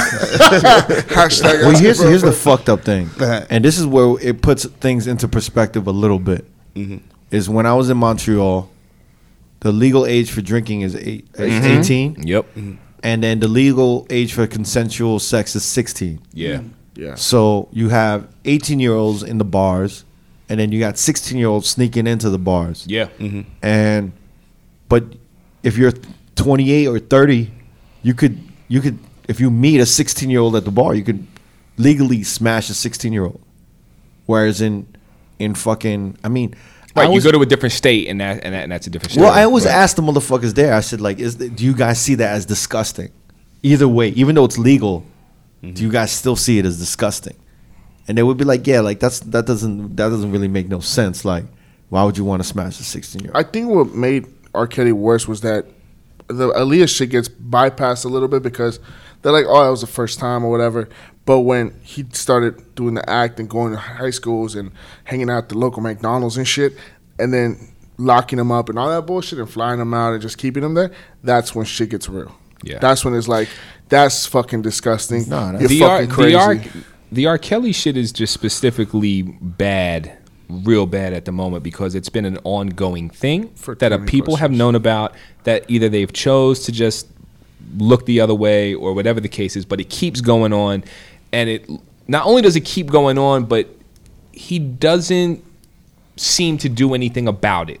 Like he keeps pushing the agenda, and I feel like people wanted to like give him a pass and gave him an opportunity because then the tape came out a long time ago and everyone knew like yo this this is this dude and this dude is peeing on this girl's shoulders and she's a little kid. So this is fucked up. And I never seen somehow somehow that got passed by you know what i'm saying I never saw the video. I never saw the didn't video. i either. saw I, I I- I saw the video Who saw the video? Never you saw it? I just saw the clips. I never saw the whole video. like the clip Impulse. stills. Did you see it? Nah, I I I, I saw the video and like like kids, you bro. could tell it's him Yo, if I ever do a crime, I'm doing the crime with impulse. He Yeah, said, he he, has to said like six words. This whole He shit. said, Yo, I'm fucking right. If I gotta rob a bank, if I gotta kill somebody, Impulse, you're the driver. I'm calling impulse. Yeah, man. for real. I'm from Baltimore. Yo, I'm from Baltimore. That's- yeah better. It's the Wire. motherfuckers is the realest shit. Wire, the baby. wire. The wire. man. yeah. that's why. That Yeah. motherfuckers keep it quiet. But yeah, man, like the tape is fucked up. I mean, but uh, at the same time, you don't know anything. You don't know the age of anyone. They look young. You're like, yo, this just looks, re- you know, weird. You could tell it's him, and he denied it. I don't really remember what happened with the whole case, but obviously he didn't get arrested or anything. Is it like for this. clear image or? I'm, Yeah, I mean, it's like it's it's like VHS tape, so it's fuzzy, but it's it's clear but you enough can that see you in can tell. his face. Yeah. For sure. I'm Were they sure really like- playing that shit in the clubs? What was that? I don't Playing a know about videotape? Yeah, we're playing that video said in the that? clubs. No, no, no. I don't. I I don't know about that. that. I don't Yeah, know about heard- that. I, I remember here. I forgot where I heard it from, but motherfuckers were saying they were playing that in the nightclubs. I don't, I Yo, don't I that's ballsy that. as shit, yo. I'm telling you right now. Yeah, I'm telling you. It's facts. The videotape? they were playing that video in the nightclubs. I- I man. don't know in New that. York. Yeah, man. In New York. That is ballsy, and that's some real shit. But I think out of all the people, you know, and, and there's a, a bunch of examples, his case alone was the first one that people really started to say, look, we've had enough of this. And they decided to do the mute R. Kelly thing. And that's where shit gets kind of ill. And now you got people on both sides of the fence. You got people saying, okay, but if you're gonna do, uh, if you're gonna mute him, then what about this, this, this person, that person, that person? right. I mean, you can go down a whole list of people, Yeah. right? And I had a huge discussion with Rich, with Rich Medina because I, I highly respect his opinion. I think he has a, a very well balanced head pause on on yo. on like oh, social on Spicy. on on on like social shit. So Yeah. I had to call Rich because I had a situation happen where I was about to play where I did play the beginning of Bump and Grind as a segue into something, and this is like yeah. right at the beginning of this shit. So like I still wasn't Right at the on- beginning of what like year? 'Cause- right right right at the beginning that the mute thing was becoming a, When a was this? When was A, that? a When year was that? ago. it was like yeah, A year, a little Yeah, bit it over a like year ago. yeah. Yeah. you know, and and I had a girl come up who had a problem with me doing What she that. say? What'd she She say? was like, "You got to shut this off now." And I'm in the middle of like a segue, like I'm like trying to get into some shit, and I'm like, "Yo, you got to fall the fuck back." And what was the race? Uh, she was like light skin black, Okay. yeah, Okay. African American, if I need to be Okay. correct, okay. Um, and then and then we had a discussion after I got into the next record, and she was upset, and uh, and then you know, and, and then I I played a Kanye record. She came back. She was Hey, upset fam. because this is right around the time that he he he did the TMZ thing, Okay. and I said, "Damn, like he he ain't cool either." Right. She was the only one. She was the only one that came up. Not saying she's the only one that had She that, was had, woke. that had a problem. She was the one that came up. Uh She So- wanted, She was woke. she wanted to smash. That's why. So so I was just like, all right. What about Chris Chris Brown though? Oh, he's he's cool. I was like, you gotta go ahead. You can't come up and be woke on, on, on this and this, and then let some somebody else start. Like, if you gonna push the agenda, I think- I then you got to push it for everybody. I think the Chris Brown thing is okay because he got dealt with by law. Like he got he paid his. He, He- paid his. he, paid he- his he- dues. yeah he paid not paid his Paid dues. his, he paid his. But, uh, he, he paid for the crime. he faced the consequences. Yeah, yeah. You know Okay. what I'm saying? Kanye has not faced his and he's, consequences. and he's quote and he's quote unquote But what- reformed. What has Kanye been? Yeah, I was gonna Yeah, say, he- quote he unquote didn't- reform. But the Chris Brown. thing. Kanye didn't create. I mean, he didn't. He didn't Hasn't commit a a crime. crime. No, morally, He voiced his opinion. Morally, again, we go back to the morals. Morally, he did a crime. What's the no, no, no. He didn't do a mm. crime. He did do a Morally, he crime. did a crime to who? He's misusing his platform to influence a large group of people to the wrong, to like the wrong direction. Do you know what I mean? And that's the crime that people are saying is that Sure. you're not being Okay. responsible, kind of like because you You have a voice. You have a voice. The, the you know the youth like value you so much. But what you isn't he entitled to his own opinion if he truly believes what he's saying? If He we is. don't, if we don't Nah, I agree, like yeah, exactly. freedom of Let's speech. be honest. He knows his following is mainly kids. The problem. I don't want to get nerdy. whether he knows I- anything, he believes whatever, or, or he's per, he's portraying what he's saying is what he stands by. I want to. I want to go around uh, the table, Yeah. and I want to ask you, each one of you, are you playing one of the three? Are you going to play R. Kelly? No. Are you wait? I want. I want everyone to answer, and we'll go around. Uh, are you going to play R? Do you play R. Kelly? Do you play Kanye? Do you play Chris Brown? And then we'll go through there. Okay. Never. Um, no to R. Kelly right now. Uh huh. I play Chris Brown. Uh huh. I play Kanye. Okay. Where to you is it okay to play Kanye? That th- what he's saying doesn't offend you as much, right? No. and you're just like it's bullshit and it has nothing to do with the music or his sneakers, right? Mm-hmm. And then Chris Brown, you feel like what he paid, he, like he was young, he paid his shit, That was like ten. That was like a long time ago. It's And 10 it, years it was one year. incident. and it's not like he kept And- beating like yeah, exactly. like, like twelve other women after that. Exactly, yeah. Okay. Excel. I just don't play the R. Kelly shit. All the other three I play. Uh, Now, you, other two. now, as of Or last whatever, year, sorry. as of last year, you were playing R. Kelly, Uh, not on the regular, but you played that but transition. If I, but yeah. if I chose, I I wanted to play it. Yeah. But this was at the beginning. but was it that conversation with that black shorty that you were like, "Yo, I'm not playing this"? Yes, shit again? because for me, my intention never, never, ever, ever, ever is to a offend anyone in the party, two make them feel un unsafe. And if you're genuinely affected or had something that happened in your life, I, I don't want to be responsible for bringing you there. That's not mm-hmm. why we're here. That's not why we're together tonight. Right. You know what I mean? So, yeah, like I don't, I don't, I don't want to. But of course, the fact of me playing music by him was not giving him a pass on what he's done. no, no, Yeah. So I'm not supporting what he's done. I know it's wrong. I understand it's wrong. I believe it's wrong. But there's part of me that says we came to this party tonight to let go of everything that goes on in the world. Mm-hmm. We're here to have a good time. We've played tons of morally incorrect music. But the idea is you leave your political shit, you leave your religious shit, and you leave everything else outside the door. Let's just dance our pain away.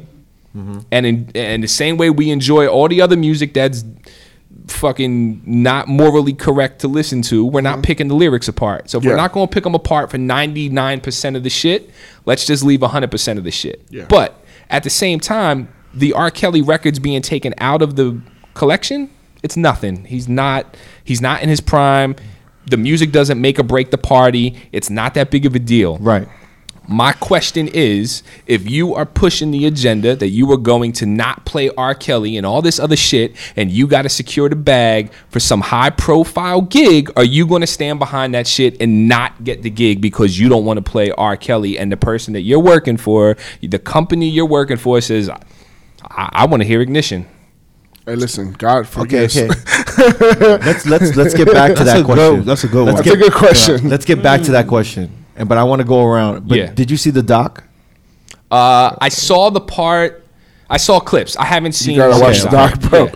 So your opinion on oh, I mean your your your stance on not playing his music is obviously he did disgusting shit, but the main reason is because the crowd says they don't want to hear it right now. Yes. And you had, a, you had a situation. What about Kanye? the Kanye thing, I think I don't agree with what he says. Yeah. But I also understand that we live in a country where you're allowed to have your opinion, and a lot of times your opinion isn't going to agree with everyone. Right. Okay. I also think that Kanye speaks a lot of times out of emotion without thinking it through. Of course. And people are so quick to pick apart words. Definitely. That that's not his intention. And I don't I've only in I've only met him a couple of times. So I don't know him as a person. I can't say where he was when he was talking. I understand why people are upset, but I, I don't feel the need that I have to mute any You- of his music. Okay, and then Chris Brown.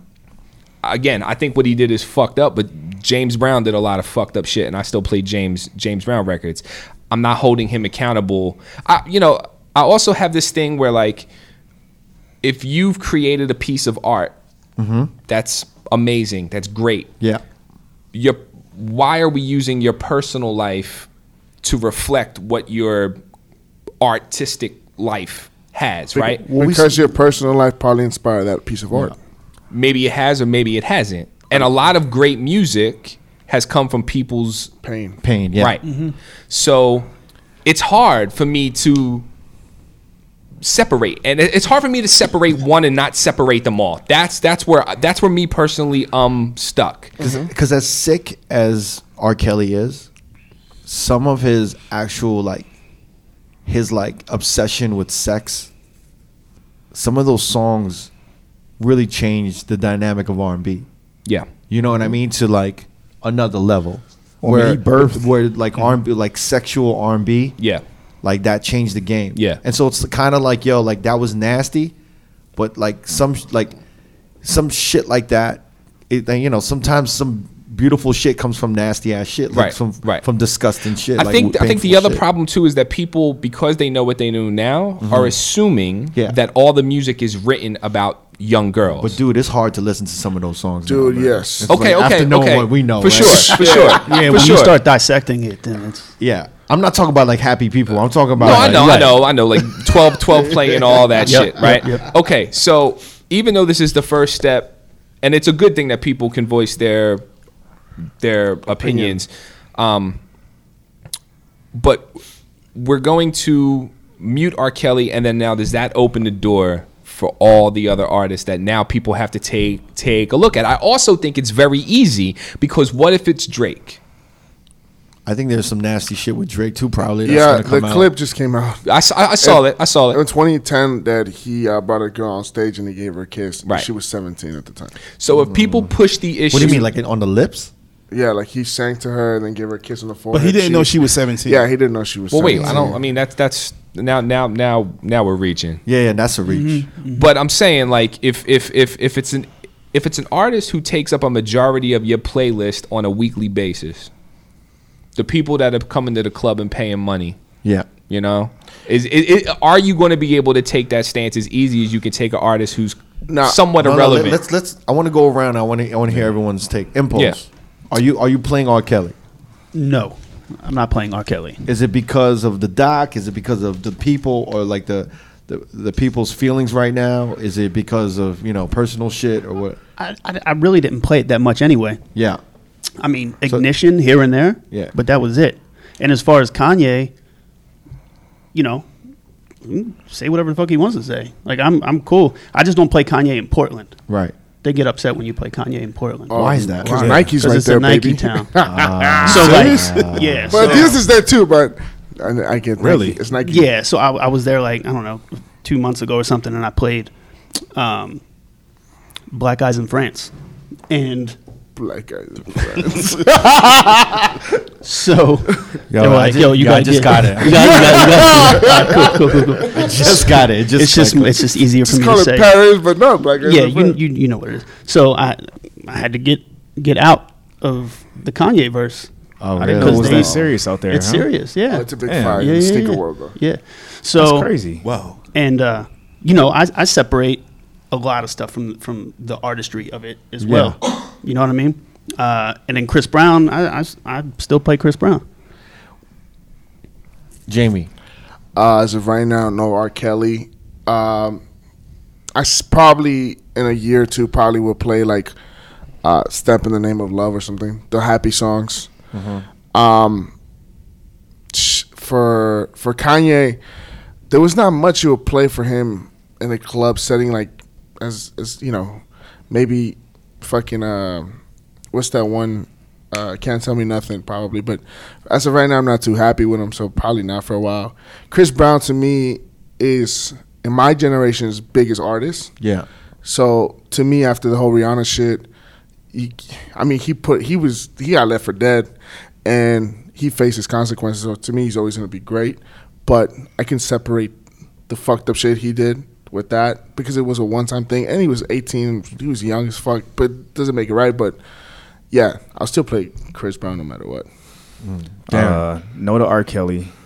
Uh, I'd like I s- like pretty much the general consensus. I only played Ignition here and there in my sets. Yeah. It was never like a big thing. So for Yeah. me to not play it now, it's not going to make or break a Right, night by any right. means.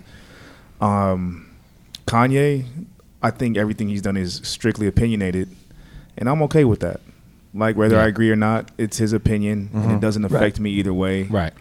And I know people who have reservations about what he says and how he's leading genera- a generation into a certain way, or maybe leaning leaning their views into a certain way. But it doesn't Right. really matter because it's his opinion, Right. And he's not hurting anybody or harming anybody physically with his opinion. I don't have a problem with that. Any of his music. Yeah. Chris Brown, Chris Brown?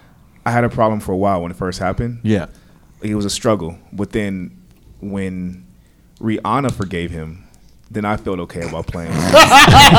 You Wait, forgave him. Wait, wait. How do you know Rihanna forgave they him? did a record together. She after- got back with him too. They did- like they that did, same uh, year. after They did nobody's down. business on one of her albums. They were in Miami together two You weeks know, after the I recently spoke with this chick, uh, like uh, earlier this week, uh, female DJ. Uh-huh. I'm not gonna say her name just because some people a might. DJ just say a DJ, but she's Well, yeah, a woman, Woman DJ. DJ. Well, it's important that Watch to your know fucking that. mouth, boy. Well, no, no, it's important to know that she's. this is a, from a perspective of a woman. Do you know what I mean? Sure. So uh, I asked her about. We were talking about the Chris Brown, and about compared to the whole R. Kelly shit.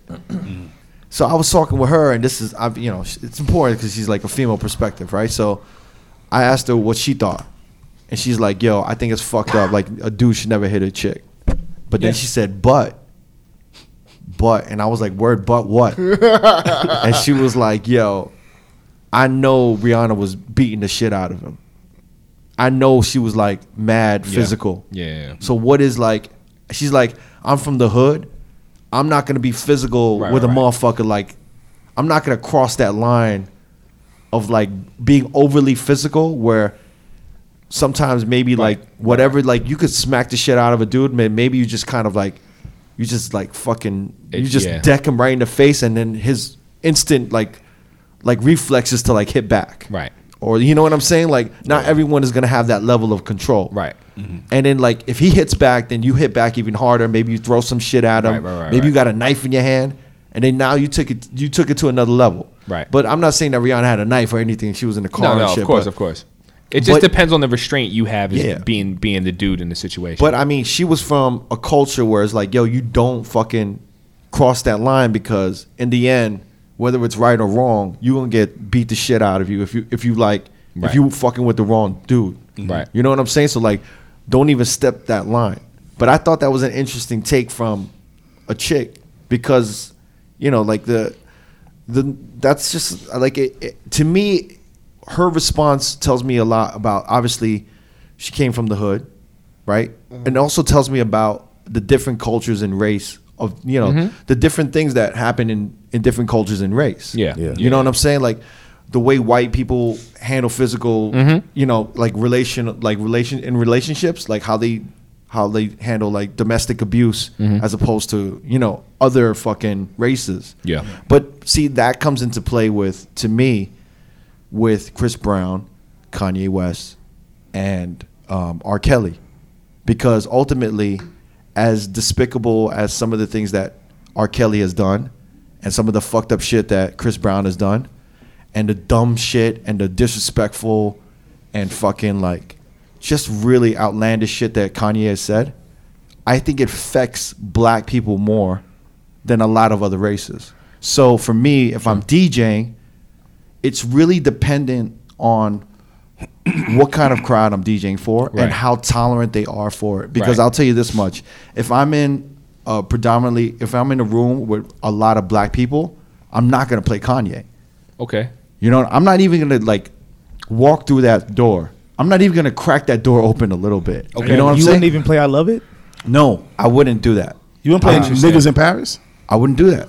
Black I wouldn't even. I wouldn't even go down that road, bro. Really? Yeah, I wouldn't I even played- go down that road. And like, if if it's a mixed crowd or predominantly like white crowd, I'll play. I'll play Kanye sometimes, but there might be some of those Democrats. Yeah. That might come up and be like, "Yo, why you playing Kanye?" Like, fuck Kanye. You know what I mean? Water bottle to you. Right. But to me, that's like yo, like for me, that's a different thing. But with R. Kelly, it's uh, with Chris Brown, it's another thing. The crowd dictated. Yeah. As despicable as he is, the crowd dictated what I was gonna play for them, Yeah. whether I was gonna play Yeah. Chris Brown or whether I wasn't. Now, as far as R. Kelly, R. Kelly is the same thing.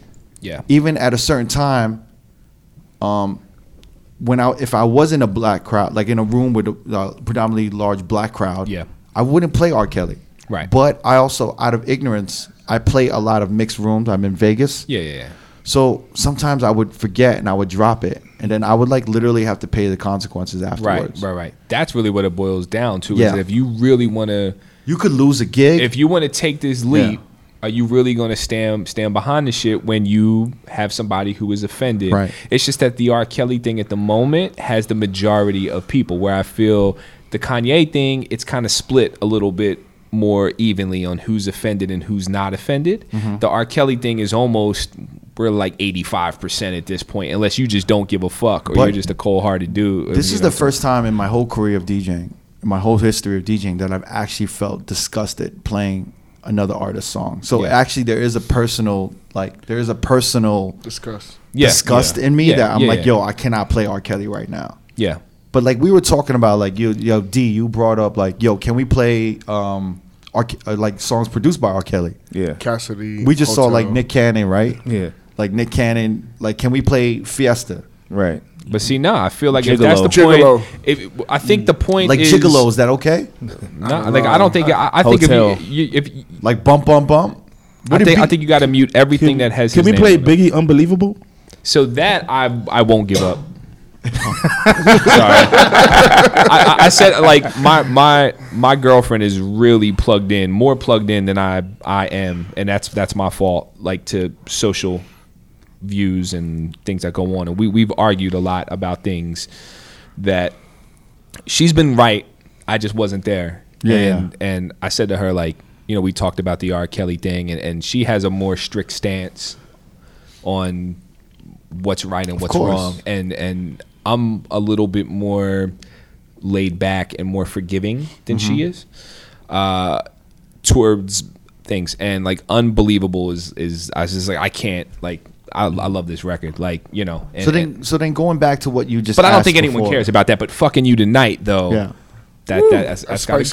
go. But going back to what you were saying, right? Uh, you were asking if you were in the room and the Mm-hmm. bag was there, they wanted to hear R. Kelly, would you play it? Yeah. And that's the question. Does- would you? that- Does That's the really- amount of the bag matter? What Uh, what, what's the bag number? huh? What's the bag number? so you're saying everybody has like a a- price? I have yeah. Shit. okay. I what's mean, the bag number? Give me the bag number. I mean, Yeah, how it's, much? it's And not, how- what's- and what's the hour about, set? It's not about the bag number. It's about the gig that you're doing. If you're doing a, uh, what's what's what's your favorite thing at the moment? shit. Fa- what's your favorite brand? Jordan. Okay. We'll go with Jordan. Okay. You're playing for the head of Jordan. Yeah. The head of the brand. You're doing a wedding for his his or her daughter. Okay. And Step in the Name of Love is a, a big record for them and it means something in their in their whole relationship and you're on so I'm like, yo, I don't fuck with this dude. So now what happens? How big? Like I said, how big is the bag? It really doesn't matter. Actually, I would do it because that bag of that free Nike shit that's gonna be coming in. Okay. So now you that weighs it out. So now you've walked for three months. You've went on social media and you've you've you've you've, you've stood on the top of the mountain. You Yeah. beat your chest. You've got all the likes and support. But now you go against phony. everything. Yeah. yeah, I'm phony for that. So that's that's my thing when I see a lot of people voicing this but shit. that's It's when like, you you wait, willing? wait, wait, are wait, you hold on, to hold on. I lose- gotta, I got to come back. Uh huh. Keep going. are, are you willing to give up? I mean, if you're morally offended, you're morally affected, you're morally disgusted, Uh huh. but you have you have a line. So what's the fucking point? Impulse, would you play it? Yeah. Yeah. Okay. Never. I mean, it, it again. Hold it on, hold on, hold on, hold on. My whole thing about playing it and being, you know, beating my chest for the social media shit, whatever. And I'm not saying you, have were the- doing that. I'm not saying you were no, doing no, it. Just- yeah. You have the willpower every night when you're DJing to not play it or play it. Sure, At this point, sure. you have a boss and he's paying you and you're hired. Never. Listen, you got to dance. Right, right. You got to dance. okay, Right. never. Here's the thing. No, no, no. It's yes not, or no? No, no, no. Listen, listen. Yeah. No, I want to know the bag number too. The bag number It's has not a lot about to the do bag. It's about the guy that hired you for the party, for Right, the right, right, right, right. It's his party. Right. Right. So he gets to he actually kind of get to say Yeah, that's- what should be played, what Right. Right. should not be played. Now, if you feel so strong about R. Kelly, you would be like, you know what? I'm not doing this gig no more. I'm out Right. of here. Right. Are you willing to give up the gig? Right. But it's like you in the gig, You're doing this shit already. So I You will play already the song. What about in D? It. Um, I, I equate that to like because I've been in situations in radio where I didn't want to play certain records or I thought they were whack. Yeah. But it's like the music director, the program director, it's their station. Right. So I'm morally, I'm morally, I Yeah. don't, might not want to play it, but financially or contractually, I'm obligated to Right. play Right. this record because it's their station. Right. But you weren't at a moral Right. fucking dilemma. Right. With it. I mean, this is. I feel like this is like one of the first. I mean, if I was in that situation, to be God honest, I would play it. Right. Yeah. All right. So I'm And- gonna I'm gonna break something down for you guys. Before you do that, I just want to say one thing because for me, and we discussed it on the last Yeah, yeah. podcast, R. Kelly is a part of my life. So it's hard for me to separate a lot of things that he's Right. going on right now with moments in my life that I had Right, right, right, in right. that I tie them to the music. Same. So Mhm. I'm, Same. I'm, I'm like Same, same, torn. same, same. I'm really torn. Same. You know what I mean? And I it's think a hard. lot in that position. All right. So this is my initial thinking, and you guys can tell me if I'm wrong or if this is not the right way to handle it. What it comes down to is corporate money, and you want to get the bag, and now it comes to down to politics, right? Yeah.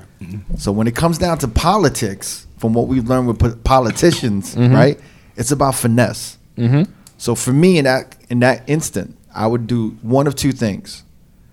I would say, you know what, I can't play that song, but I could show you, and you could play that song. You can press play. you could, I, I would make it a thing where I'd be like, yo, here's the headphones, Right. And like, yo, you, why don't you get on and, and why don't you play it? Like, I can't, I just can't play it. Yeah. Like, but I think, yo, like, I think it'd be dope if you play one. I'll, t- I'll show you how to play the song. Right.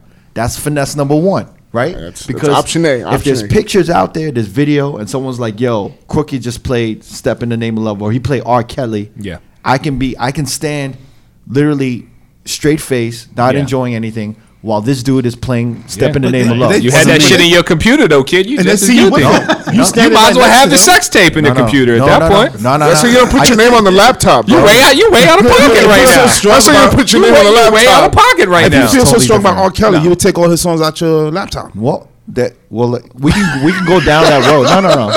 It's no, just no, a final. This is like slippery slope. No, no, no. Exactly. We, we can we can we can go in deeper, like pause about that. Mm-hmm. But the initial imagery of me playing or the Right. the visual of me playing the song is still not there. And then me being like, I'm not a part of this, but I got paid to do a job, so I'm not gonna fuck up your birthday or your wedding. So like you play it. The second one would be the lie. To just be like, yo, man, I actually have a, like one of my boys' family member was like a part of that shit, or I have my my like I have family members that went through that, Yeah. and like I I really am truly disgusted by that, and I can't play it. They're gonna be like, why is it sitting on your computer? Well, no, You know I mean, I'm at saying? the- at the- I that's mean, when you got to that- co- finesse the situation because Yeah. you don't want to lose that contact. But then again, we, it, it stems back to what Never said: is that do you really want to work for someone like this?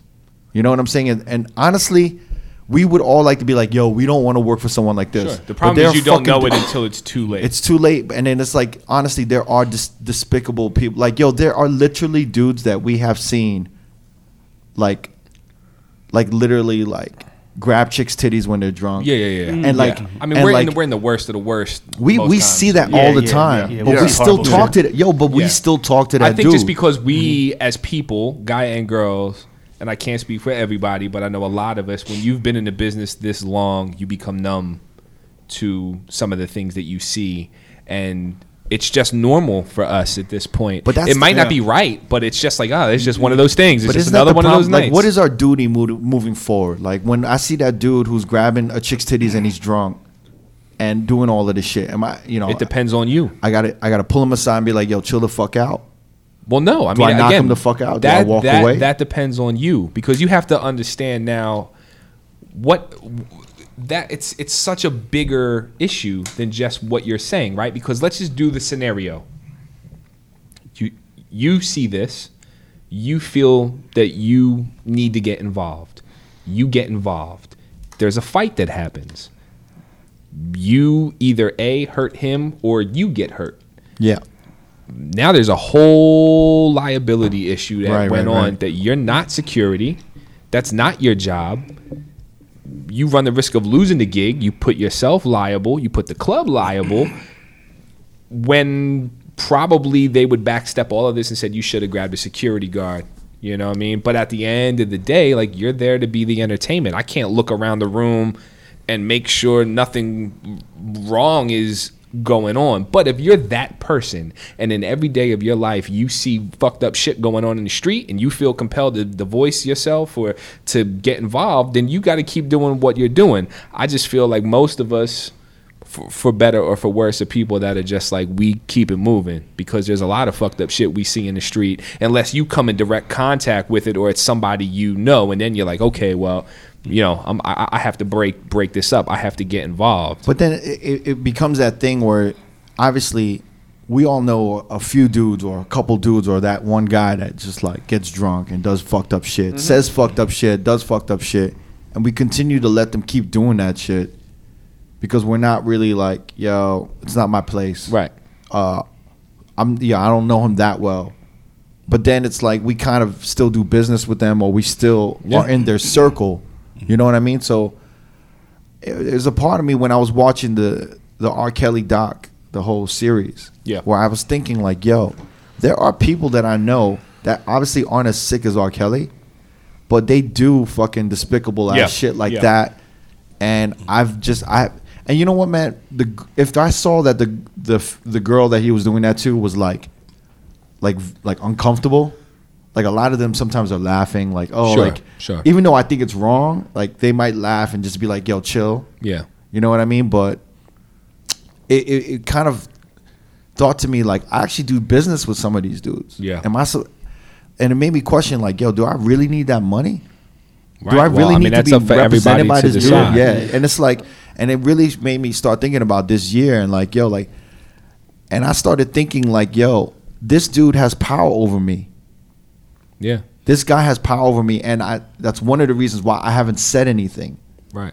and uh, he has power over a lot of motherfuckers. And he, this dude has also marginalized a lot of DJs. Yeah. he's made them feel like shit. Yeah. And I, I know I'm not, you know, I, it's, I don't know if it's a form of abuse, but I felt what the people, what the victims were feeling in that, in that documentary because I was Yeah. like, yo, we there's a bunch of us that can't say shit. Right. You Because just- we're yeah. we're under like Yeah. Yeah, his bro. power. Right. How many dudes are like that though? Huh? Because our, our our work environment is ugly. It is when you ugly. think about it.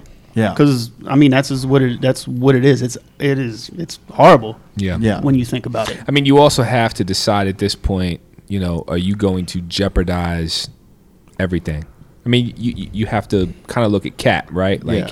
Cap could have kept his mouth shut and just kept playing and getting his loot. Right. But it got Cap to the point that he felt that it wasn't worth everything else. Mm-hmm. And I don't know, maybe there's days where he feels like, damn, I could have just fucking kept shit moving and still would have played the game and this, this, that, and the third. Yeah. And there's days that he's like, nah, you know, I did the right Mm-hmm. thing. I brought a lot of awareness to shit that people were overlooking. But he he may not ever you know, if his dream up to that point was to just play the game and be able to win a ring and all this other stuff, he may not ever get that again. Right. So you have to decide. Or maybe it's not even so much about you thinking about it. One day you may get to the point and say, you know what, fuck this. I can't do this anymore. Or you'll just be at a point that's like, yo. I mean, honestly, man, I was thinking like, yo, I was thinking, uh, I was kind of thinking like, yo, fuck this when I was when after I saw the doc, Yeah. because I was actually like sick into my stomach, and I was like, yo, this is It's a lot of trauma. this is. man. I mean, obviously, it's a magnified behavior with R. Kelly, Yeah, for sure. But I think it's a form of abuse, and it's about power, it's Yeah. About ego, Yeah, yeah, yeah. it's about and it's it's money and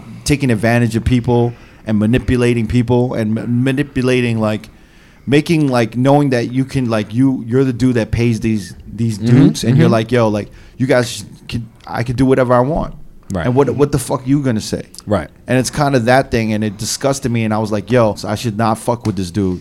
But and, the- but and then then then it was the question of like yo I, it would literally affect Everything. my life. Like I would have, Right. I might lose everything. Right. Right. And that's the question is like, yo, and that's when I was thinking to myself, I'm like, yo, am I ready to lose everything right now? But but but but but is you leaving the scenario stopping what's going on? Well, it depends how much awareness you bring. If you just Right, leave if you're it, don't right, like, stare airing at it out. if I you're mean, if you like- Kaepernick like, and you just I mean, like, I mean, honestly, honestly, if I did leave, I would But- say it but on does the it podcast, also- on but- this podcast? Though. But does it all? But I mean, you have to understand. But not not for all like of- listening views, but I just Right. cause, just because I think it's Awareness. important that anybody in the club in the nightlife industry Right. Sure, sure. should know about it, and then and then I don't know. I'm not saying that they should take action for it, but I think that they should know about it. And I wouldn't say any any names, but I would just be like, "Yo, this is a situation," and I just felt like I had to Right. leave because. I But what made I'm saying now is that if you're going to do that, if you're going to air out the story, there's going to be a lot of people who aren't going to get on the boat that you're getting on. definitely not. No. So now, do you feel some type type of way because you feel disgusted, and these other people don't feel as disgusted, and they're going to keep getting the money that they were getting? For me, I think there has to be a for you to make any decision. Yeah, yeah. I think there has to be a lot of thinking and breaking it all down and looking at all the different definitely, scenarios definitely. because I guess outside of you just feeling better internally, Mm-hmm. uh, if it's not going to change what's going on, then maybe there's a way for you to just continue getting the money, but separate yourself from from the scenario so you don't Yeah, yeah. implode your entire life. Yeah. But if you're willing to do again, uh, we'll just use Cap as the example. If that's where you're willing to go with it, then you gotta go 100 percent because Mm-hmm. that's what's going to make the situation. That's that's what's going to make it all worth it. Yeah. Unless you just need to feel better about yourself internally. Well, like I, I you know, I, I have a I have a business like new, right? Yeah. So like after having a business like new, I've gone through emotional. Uh, I've gone through periods where I've made emotional decisions, and it's never worked out well. Sure. So m- my instant reflex is to back away and analyze the situation on. All right, this is purely emotional Yeah. uh, but it, it has to do with the core of like who I am as a Yeah. person as well. yeah. But the business side is like, is there a way to navigate this in a better way? Yeah. And that's initially what I'm trying to figure out right now. Right. Is just how to navigate Right. it to a point where it doesn't like destroy me. Exactly. Or it doesn't cause any like big. Uh, I mean, I like, think that would you know be what I mean? the most intelligent way Yeah, to, yeah. to to freak the shit. Yeah. You know what I mean? But I'm just saying, like, I, it's a it's a really slippery slope because I Yeah. think sometimes like we're all witness to a lot of 100%. Fucked up shit. There's and- no way Yeah. you can be in this business and and and not. I mean, Yeah. yeah, You know. not have PTSD. yeah. which leads to a lot of like me- mental health issues and anxiety and right. shit. Because I, I, I know a lot of us have that. So Yeah. you're just carrying that shit around with you for years. So I mean, it's true. I mean, I mean, you look at like even like in the sports industry, right? Like those girls that are like gymnasts that are getting like molested at Mhm. an early age. Right. Like it's like their parents have to have some kind of idea of the person that they're dealing with, and they Right. look at the other way because their daughter's going to the Olympics.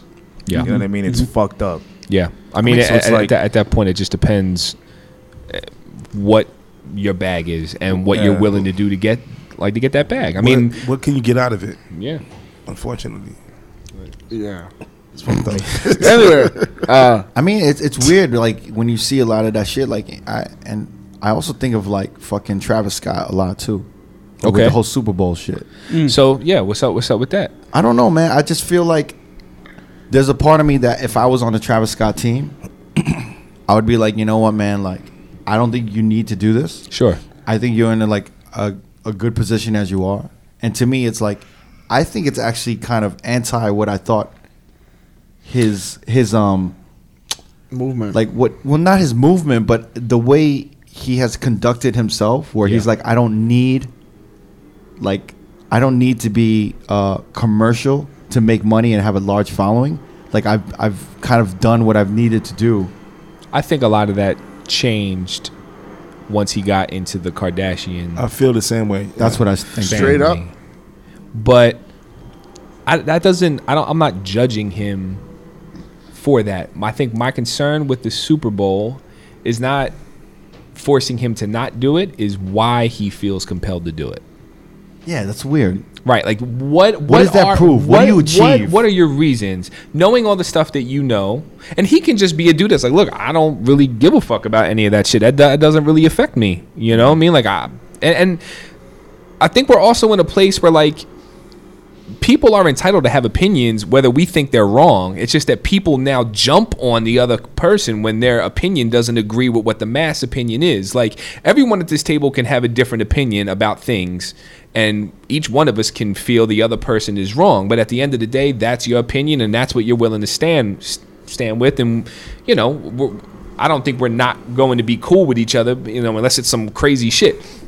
But as far as the Travis Scott thing, there's something that he feels is like, yo, I I, I want to do this show. I think it's it's something that's important to me. And then everyone else who doesn't agree with him is like, nah, nah, nah, you shouldn't be doing this. Fuck that, fuck that. But oh, oh, all right, like you know, he feels that he want he he wants to do the show. So like, mm-hmm. he has to stand behind that, whatever reason it is, why he feels important. And, I'm you know, why you he brought feels that up because I feel like the situation right now with Kaepernick is just real like popular opinion. Yeah. Because I don't know one person that has stopped watching NFL games. Exactly. Right. But remember Right. how You know what many saying? people were like, I'm Right. not watching the Yep, NFL. exactly. Like I don't know anybody that has not I'm watched not, their I'm favorite not team. watching the NFL. It's just Saints Yeah. all day over here, boy. You never watch the It's NFL. just, Cookie don't watch it's sports. just Saints all day over here. Oh, oh, that's right. We got to play the Saints. yeah, we were playing. Saints. I can proudly okay. say I think we're lucky enough I to be in that watching game the to begin NFL. with, so. What'd you say? watching. I, I think we're lucky enough to be in that Oh, game yeah, to begin yeah, with yeah. because First of all, know. Crooked never watched the NFL. Yeah. I don't Yeah. know about that. I mean, listen, for, for me personally, like I'm, I'm not deep into sports. Kaepernick uh-huh. all day. I stopped watching the NFL. You never started. Kaepernick all day. I stopped watching the NFL. Look at the B camera. Give me another one. For real. sports sports doesn't really you know I'm, I'm not really big into sports so like I, uh-huh. I know enough to to talk the talk but like I don't I don't think I've actually like I don't need to sit down and watch a game I don't get up in the morning I don't like go out of my way to make sure I watch the game I think it's huge what he did Oh, it's because I don't know a lot of people that would be willing to give up everything yeah. to to to to push a point, you know, and and and I think it's it's just it's it speaks volumes for sure. Yeah. Um, but it also puts us in a place that there's an ongoing theme of like, you know, uh, do you support the cause? Do you agree? Do you dis disagree? Like, uh, you know, do do you take away the artistic merit from a person who's done something fucked up in their personal life? Like using the Bill Cosby thing as an example, the Cosby Show showed nothing but positive. Uh, African American life. Yeah. Do you discredit all of those uh, uh, stories and morals and shows because of what he did in his personal life? Do you never show the Cos- Cosby Show again to people because of what he did in his personal life? Nah, I. And and, and, and you I have mean, people who would say no. Like such a great no. show, though. It was such right a great show. because show. no It's one knew what was going impact. on, or maybe some people did know what was going on. But for for just speaking for everyone, God, white culture, black culture, Spanish Yeah. culture, what, what, whatever, you learned something from it either way because there were things that happened, and the the the, the idea of the family, parents, kids, whatever, it was all positive at the end of the day. Showed the everyday. How does that happen though? How does someone like that, uh, that like, um, careful about like the the amount of work that he put into the Cosby Show? Like he Yeah. met with like psychologists to make sure you know, like Dave Chappelle was even talking about it. Mm-hmm. Yeah. Yeah. All the stuff he does for like My the black question is- community. how does that? How do you? How are you that person and then this other person at the same time? I- it's so crazy to me. Though, I don't. right? I don't, I don't think so. I don't. I don't. I don't know. I don't, think, he. I don't. I. pro- I personally don't think Bill Cosby did it because it just. Interesting. There's no fucking real hard facts to it. There's no. Mm. I mean, it's like he said, she said. It was 40 plus years ago. There's no cold hard facts. What are your facts? What that because 40 women came out. So if 40 women come out and say, "Yo, you have a little dick. You have a little dick." No, it's not the same shit. well, I It's- mean, it's not. There's no cold I mean, hard it's a little facts. different. It- If it- it's if a was little like bit different. like a little dip that like Right. spit acid. then I, I've it's heard. like- I've, then it could be like, yo, I you know, I've he heard a burned few my different face, stories you know? about the, the about Okay. the whole thing. Okay, I heard one crazy conspiracy story Give it. Pause. that it was about he owns property Okay. uh, upstate someplace that they want to drill for oil or, or some, some something like that. Uh-huh. So they put this case together to uh, get him outta locked, here. locked And then away. he also was in it by CBS, I believe. It was NBC. NBC. Sorry. so there's some shit like that. Yo. but but I'm but- telling you, I don't believe but, this shit. But let's just go off the fact that he did it. I don't think that it's unreasonable to think that he did it because a he was acting, okay, and this is the person you're supposed to see in front of the camera, and this is the person I am behind the camera. Successful, I can do whatever I want. I, you know, I like bitches. You, you know, you know what I mean. Like, so I'm going to do whatever whatever I want. It was also a time where people didn't have a voice. Now platform- everyone has a voice, or, or Yeah, you know, yeah, like yeah. now everyone does. And then when you have that voice, now one person is like, "Yo, that this shit happened to me. Yo, that's fucked up. This shit hap- happened to me too." Whether it's 40 years ago or not, you still have to be held accountable for the shit that you did. So I think it's very possible for it to happen. My problem with it is do you discredit the positive message and the art that was created on the front side of the camera because of the fucked up shit that happened behind the camera? I think the the positive message that the Cosby Show had, I think it's important for it to to stay. Yeah.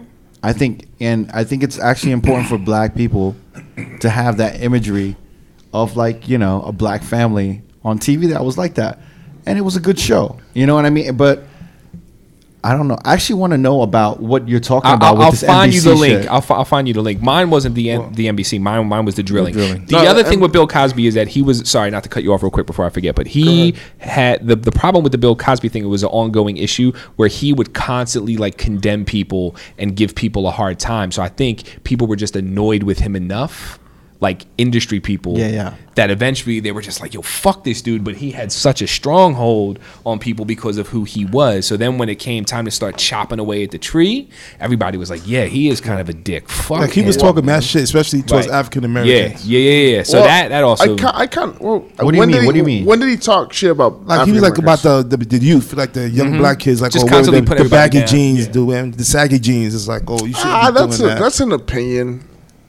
That's But he not was saying it a lot, That's though. that's not. I'm I, just saying he I, was I saying a make lot. fun of that shit. That's No, yeah. That's he- not he an would attitude. always- That's not going after. and then he was somebody. talking about like movies like Booty Call. He was Yeah. like, oh, black right, right. African Americans should be making about movies portraying like themselves this. in a certain way, Exactly. and he's Right. behind Yeah. the cameras Right. doing the same But shit. this is So coming from a guy that made sure that no negative images of blacks or any minorities were on TV. So for him to look at something like Booty Call was probably despicable. right. probably like, yo, but then at pushed the this same time, y'all to you're behind the scenes doing all all, Right. all this other shit. I don't Even like Eddie Murphy comedy specials, he had a problem with that. But I think he had a very high moral compass. But But it's it's just, outside of the stuff he was doing, just like Cricket said on Dave Chappelle, like he was very instrumental in like the Martin Luther King "I Have a Dream" speech. He had bought the rights to the um He the raped- Little yeah. Rascals. He, he what? He, he rapes and but, but he saves. yeah. the, little, the little rascal shit to me. To me, that's that's What- crazy. He bought the rights for Little Rascal. To make sure that, that No. no, bu- um the image of buckwheat would Yeah. never be seen by Yeah. young black kids. He said he hated the image of buckwheat, so he bought the rights to the Little Rascals to make sure they never got syndicated. Wait, the movie or the show? no, the show. Okay. To I make thought sure it never did a got great syndicated. job in the movie. But they don't they I still kinda show this um show on TV? No, they don't. they don't. I don't know. They The Cosby do. Show? Really? No, no, no. I think I love oh, the the Little, Little Little Rascals. Rascals. I've never seen it. I've I've never not seen it either. It's not on. Yeah. I don't know. I just think that Bill Cosby represents such a great uh, positive image, and I don't think that you. I don't know. Like R. Kelly could be like, "Yo, now I." It was all over his art. Quote Yeah, but we haven't we haven't Bill talked to the victims at all. Nah, I don't No, know. no, that, of course. But now that leads me to what I was saying to you before. Yeah. Is that do we start picking apart the music that's being played in the clubs for what's morally correct? Or do we just let it be? Look, this is entertainment, and everyone has a guilty pleasure, and they want to skeet skeet on a motherfucker, and bitches ain't shit but hoes. And Are you saying it from the perspective of a DJ or the I'm patron? saying, well, no, I'm saying from the perspective of the how, how they feel and how we're supposed to react to how they feel. I, I think that we are at their beck and call. I think we're at their s- service. So like from we're serving them. So for me, if they don't want to hear something, I can't. I'm not going to play it. Sure, know what I'm but now do you give everybody the fucking? I mean, are you trying to o- open the floodgate? Because what happens if it's just a few? I mean, usually in this situation, it could just be a few people affected by what's going on. But now, are you going? I mean, you just got done saying your finish line was to be able to play what you wanted to play and have people come see you play it. So this is art, right? So like, mm-hmm. if if if if if now we're going to let everyone because now we're in a culture where everyone is offended by everything. Are you going to let anyone that comes in the room that feels some type of way about music you're playing be the person who decides what you're going to play? It depends.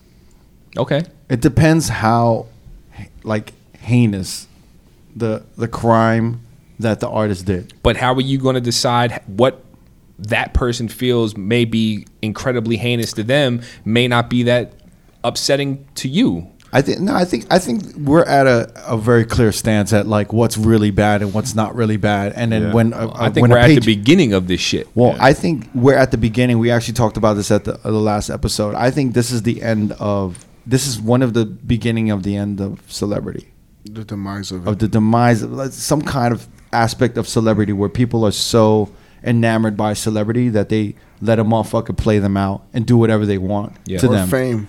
You know, like yeah, fame in general. Yeah. Mm-hmm. And I think the everyday person can can honestly, you know, achieve fame kind of on their own. And it, it, I feel like there's a leveling plane of like a celebrity and like a regular person. It's like they're getting chopped down. That tree is is just getting shorter and shorter and shorter, and the tree is almost like level. Yeah. Where Yeah. we're like eye to eye with the fuck, like it's a mm-hmm. Christmas tree. Yeah. You know what I mean? And I think that's what is gonna happen with celebrity. I think it. It's like everyone was just like, "Oh my god!" Like you know, like I, I let R. Kelly do it because like he's so great. He's a, he's whatever. But then in the end, it's just like, yo, the, he's just a fucking sick dude. Right. Right. Well, I mean, like, you know, just using the the the beginning of where we are, where it was R. Kelly, Con, Kanye, and Chris Brown. Yeah. Okay.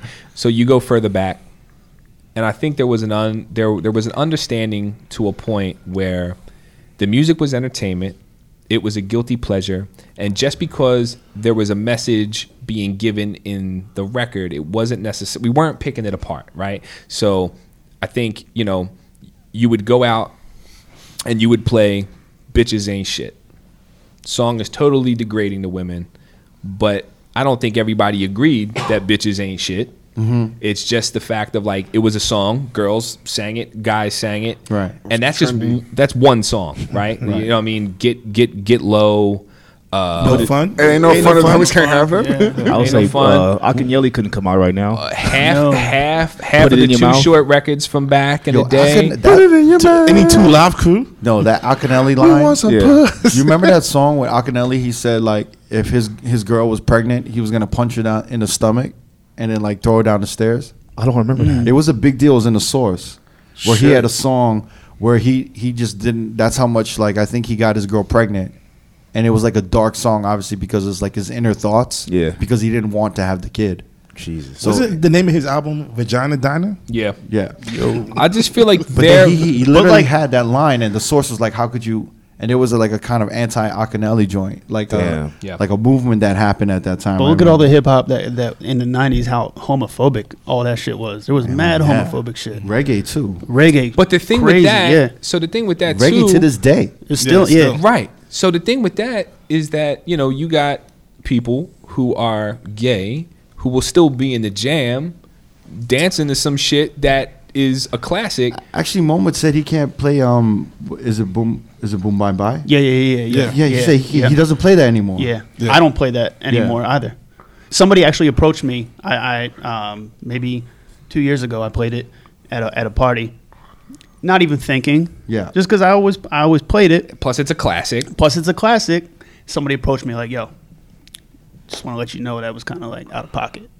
Which is crazy. Okay, I don't. Can y'all explain why I'm not? because too it's familiar? talking about killing a gay person. Killing- so Oh, bye okay. bye in a batty boy head is like Yeah. Okay. yeah. Boom, bop, bop. Yeah. But that's what a lot of the '90s reggae shit was. I'm 'cause gonna it tell you something, man. I, I didn't even know. I'm, I'm like the same boat with you. I didn't know, don't know what was going I didn't know what the fuck they were saying. The shit sounded hot though. Yeah.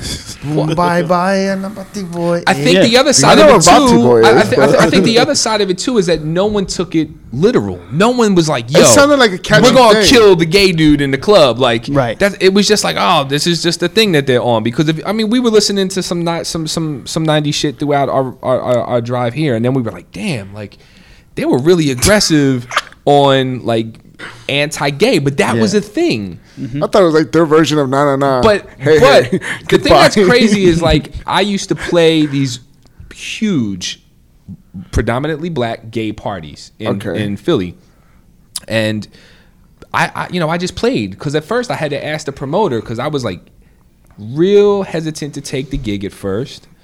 And we had, and I was young. I was super young at the time, and you know, I didn't know know anything, but I was still on the mindset of like, gay is wrong. You know, really? I mean, this is like I'm talking like early, like like '99 ish, but that still was the stigma. You know what I mean? So like, am I going to be in the club? Am I going to get attacked? Or like these dudes right, going to come right. at me? Am I going to have to fight my way out? Like I, I again, I didn't, I didn't, I didn't apocalypse know. is towards you. And like and and and, and like you I'm know, just picturing XL Like, so, on the floor crawling while all of these dudes are grabbing Right. for his booty. right, right, right. So you know, I had I, like like the promoter dude. He was like, "X, look, man, like we know who's who, and you don't have to worry about it. Like you know, we know you're not down with what we're doing. Like you know, but we we want you to play." I was like, "Cool." All right, how do I play? Like, how am I supposed to like? You know, am I supposed to play different? Nah, nah. Play everything that you play. Play Super Thug, who was on some. You know, Right, Nori right, was right, on Ho, Homo Thug, and that was the first time I saw that. Where you see dudes come in the club that look like they would fuck everyone in this room up. Like we were gonna Right. it. And these and you put the right song on, and they're screaming high pitch, and they're Yeah. dancing at each other and grinding on each other. And I'm like, yo, am I fucking am- like, am I going to hell for this? Yeah. You know, you know, you know what I mean? in New York, it was the Christopher Street motherfuckers, right? Yeah. But mm-hmm. they partied like no one I've ever played for Yeah, yeah, yeah. partied. their energy Yeah. up there. And they were totally respectful. And no matter what was being played, no one said, Yo, I have a problem with this. Now, that doesn't mean that they didn't feel some type of way. It's just they didn't have their voice to feel that they should say something. Mm-hmm. But now, now we're at a place where everything is offensive. And it's Right. like, are we remo- like that particular record, Boom Boom Bye Bye, classic reggae record. Mm-hmm. We're removing that record from mm-hmm. certain environments because it could be offensive to some somebody in the room. And I said at the beginning, by no means do I ever want to offend and make someone feel unsafe at the party.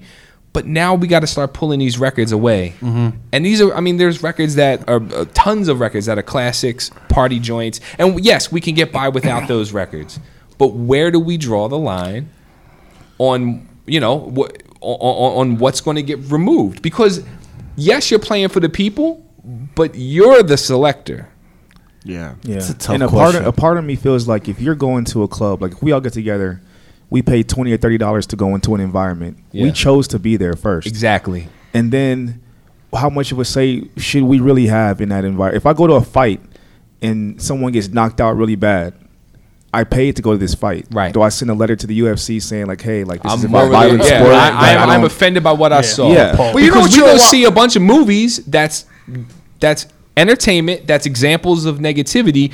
We don't go out and do those things. And Yeah. there was a huge discussion back in the day about music is entertainment. Just Yeah. because I'm talking about selling all these drugs and getting all this money and doing all this negative shit doesn't mean that I'm doing it. I'm just portraying the lifestyle because that's what everybody That's wants. what It's like the guilty pleasure. That's that's that's what sells. So now we're taking these words for fact. But you know, comedians have been going through this forever. Yeah. And they, So they- they're comedians going- are having an issue comedians, too, right? I feel for comedians even more, just because of the fact that they've been going through this forever, and they they pulled out, they paused, they pulled that um that old tweet from Kevin Hart, right? Right. About- Where he said if his son was playing with a uh, dollhouse or something, he would. But that was a joke on a stand-up special. Yeah, he would. What He'd did be he like, say? "Stop, that's gay." He'd like stop. That's Like he said, he'll stop it in the train tracks, and then, like he'll stop it right then and there. He won't let it go any further. But I think comedians, you gotta look at that. That's a form of expression and uh, and a form of jokes. You can't take that too serious.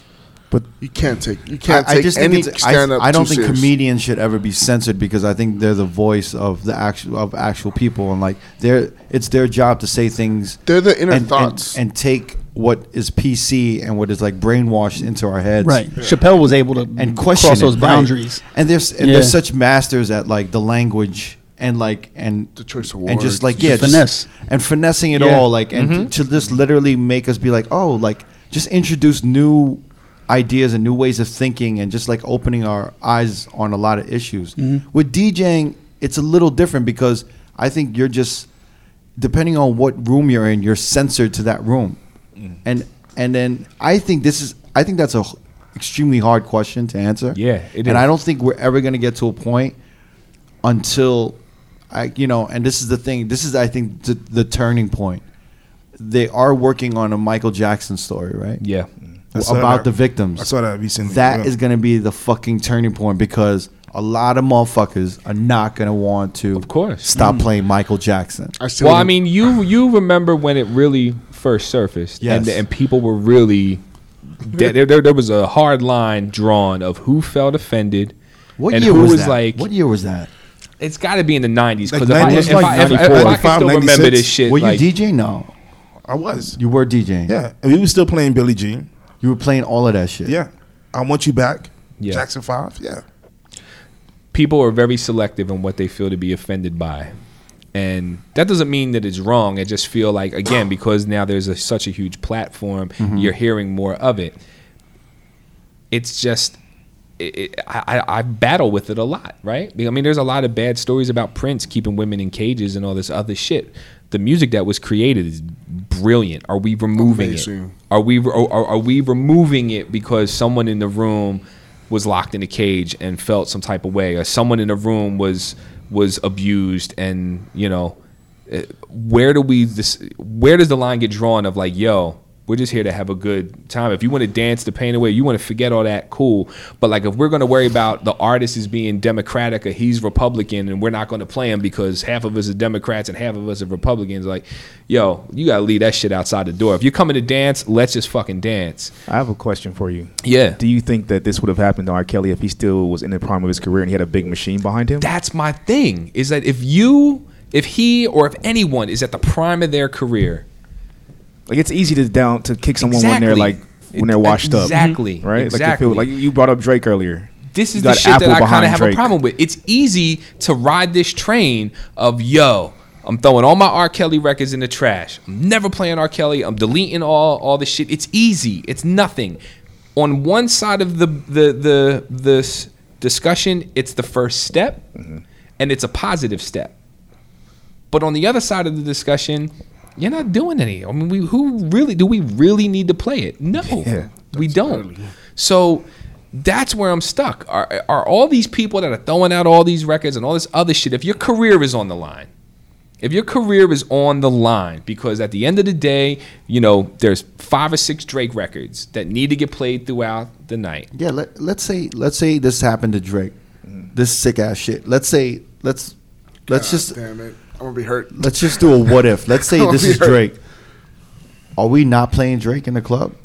You, but you're going to get pushed to not play Yeah. Drake. So Right. But what happens? So then what happens to the club when we don't play this shit?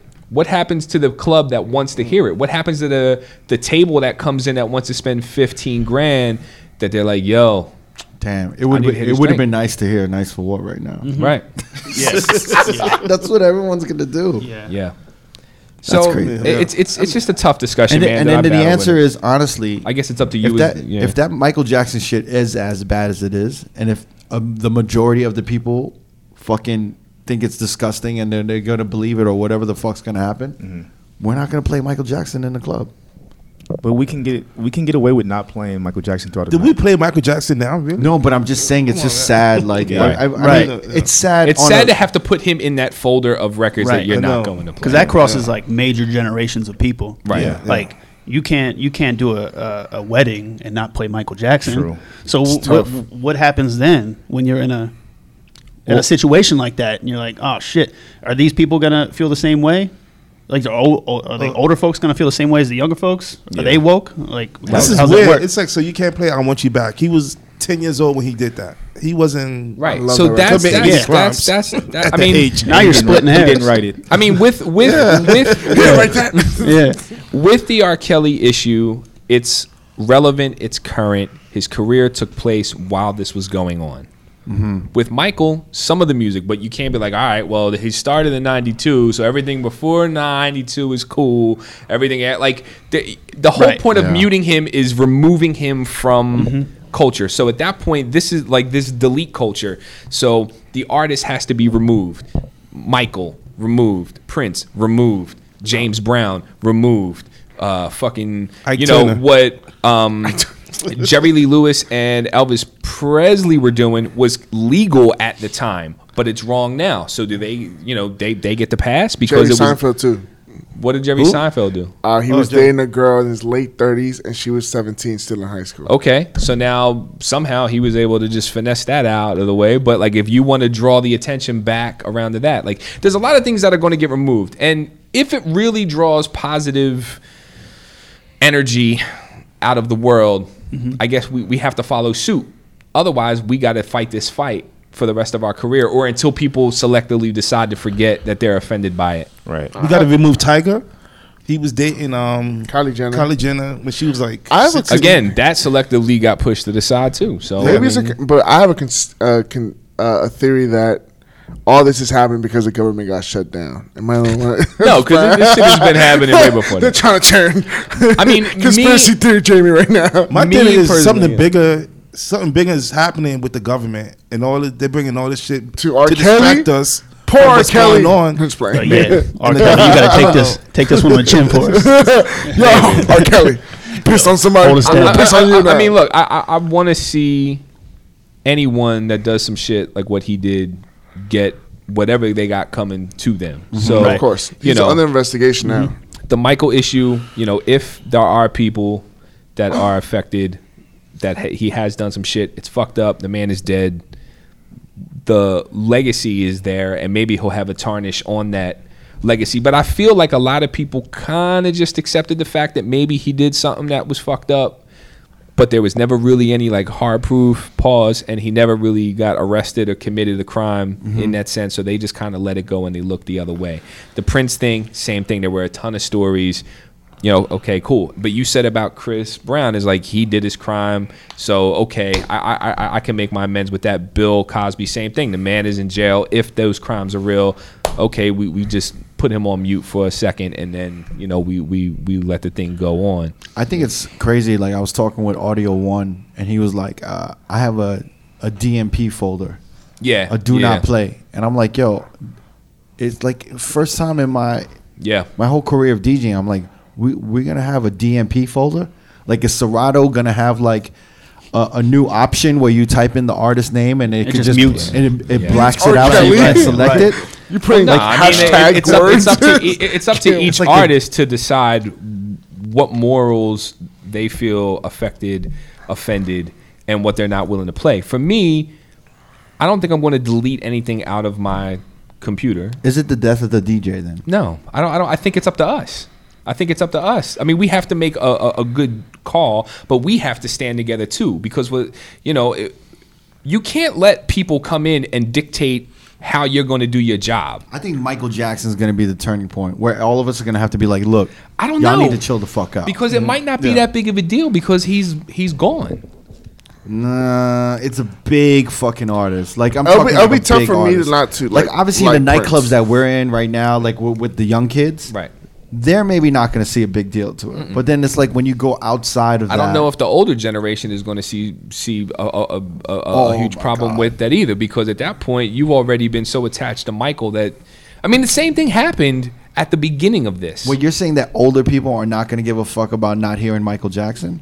no, no. Oh. They're not going to feel some type of way if you do play Michael do. Jackson. Oh, Right. oh, oh. That's what oh. I was saying about the like the wedding shit and like generational. I just think right now, I think in anything, like I think it's all about time. Yeah. So I think I think right now, in the heart of this R. Kelly scandal, it's really like it's a sensitive ass wound, Yeah. and we're just kind of like, yo, like Yeah.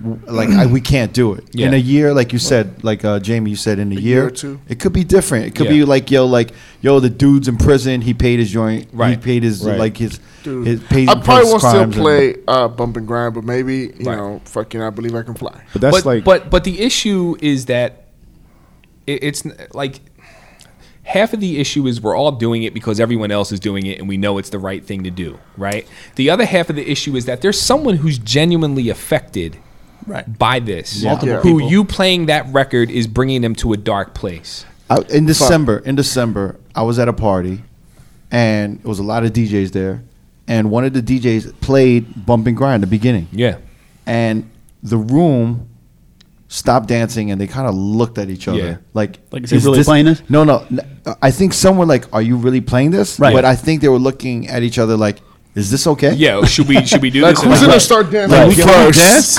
'Cause, well, everyone was having the time of their life, and then that that Right. dropped in, and it was obviously a transition Right, right, record. right. That's what we- But it just literally fucked up the vibe because I even looked at DJs like, "Whoa, Should is we this okay?" doing this? Everyone looked at each other like, "Is this okay?" Yeah. Like it's uh, like the question was.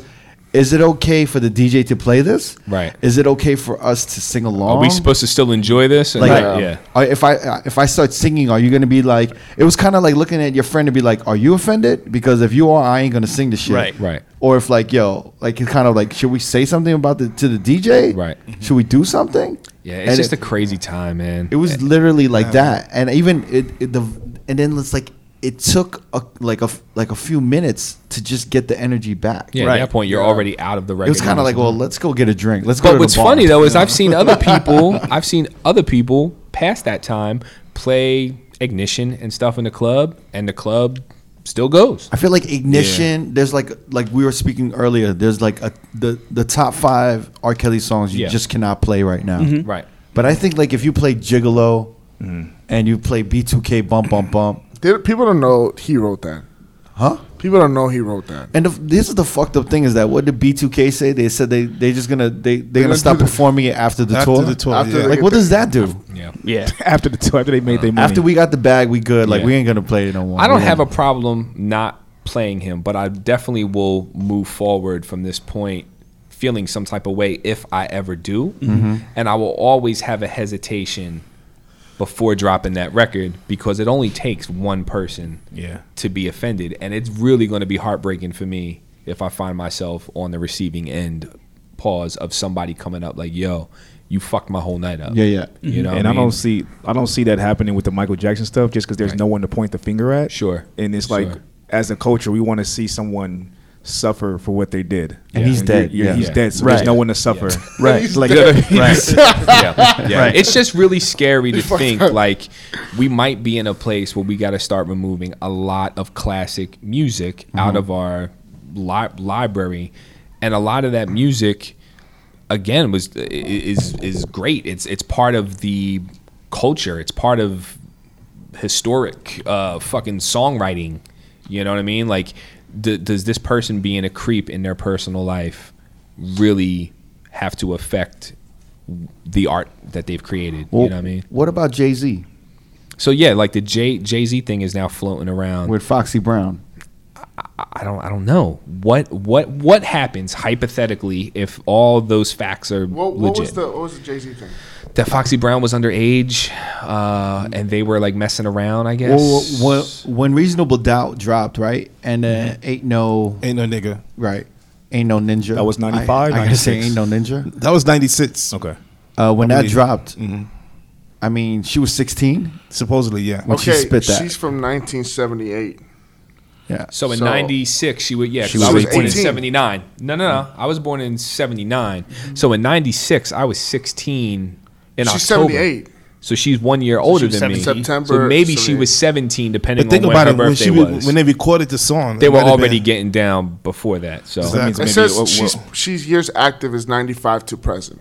What? What? Do what active? Like they're saying she's years in active in like the music, Music, business. Yeah, but that, so that, she that, was 17. They thought you meant record sexually that- active. They could Oh. recorded that That album. I'm like, Yeah. how the fuck they know how when she was sexually active? I mean, at this point, like you know, you know, Hey, yo, Foxy was active. I mean, it just- years just lost that. I'm like, what? At this point, I don't know if there's a, a a way for them to actually track this down. And Jay, Jay being the person that he is, with the kind of fi- financial backing he is, can do the same thing that Se- Seinfeld and all those other cats did, and you just make that shit go away, Yep. Yeah. and there is nothing to it. I also don't believe rumors. Like you can't believe everything. Like I was telling you before, there's three sides to every story. Yeah, so, yeah. You know, I mean, But I mean, like, look, But didn't I say that in, on um, Ether? That's what I was. Yeah. what was the line? say? Line? He said you had your face in her puss. Exactly. Something like that. yeah. Yeah.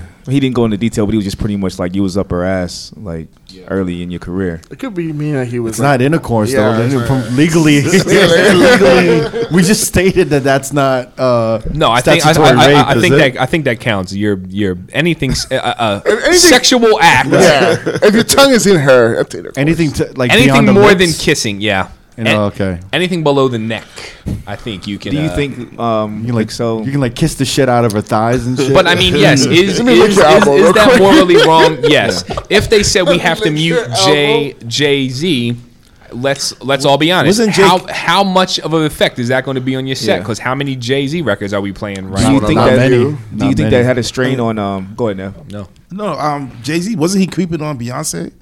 Oh yeah, Oh, she let's look into that. Let's look into that. Let me Oh, check. sh- No, I thought she was like 20 or something like that. Even if she was nine, Yo, like 19. And yo, I, there was a uh, Nick Cannon just had the the Dame Dash. Yeah, yeah, yeah. Uh, for his like podcast. I don't know what the fuck he's doing. Like, is it like canning class or something? Yeah. Cannabis class. Cannon class. Cannon Nick yeah, Cannon, yeah, okay. yeah, yeah. uh, and uh, it's on YouTube. It's actually really interesting.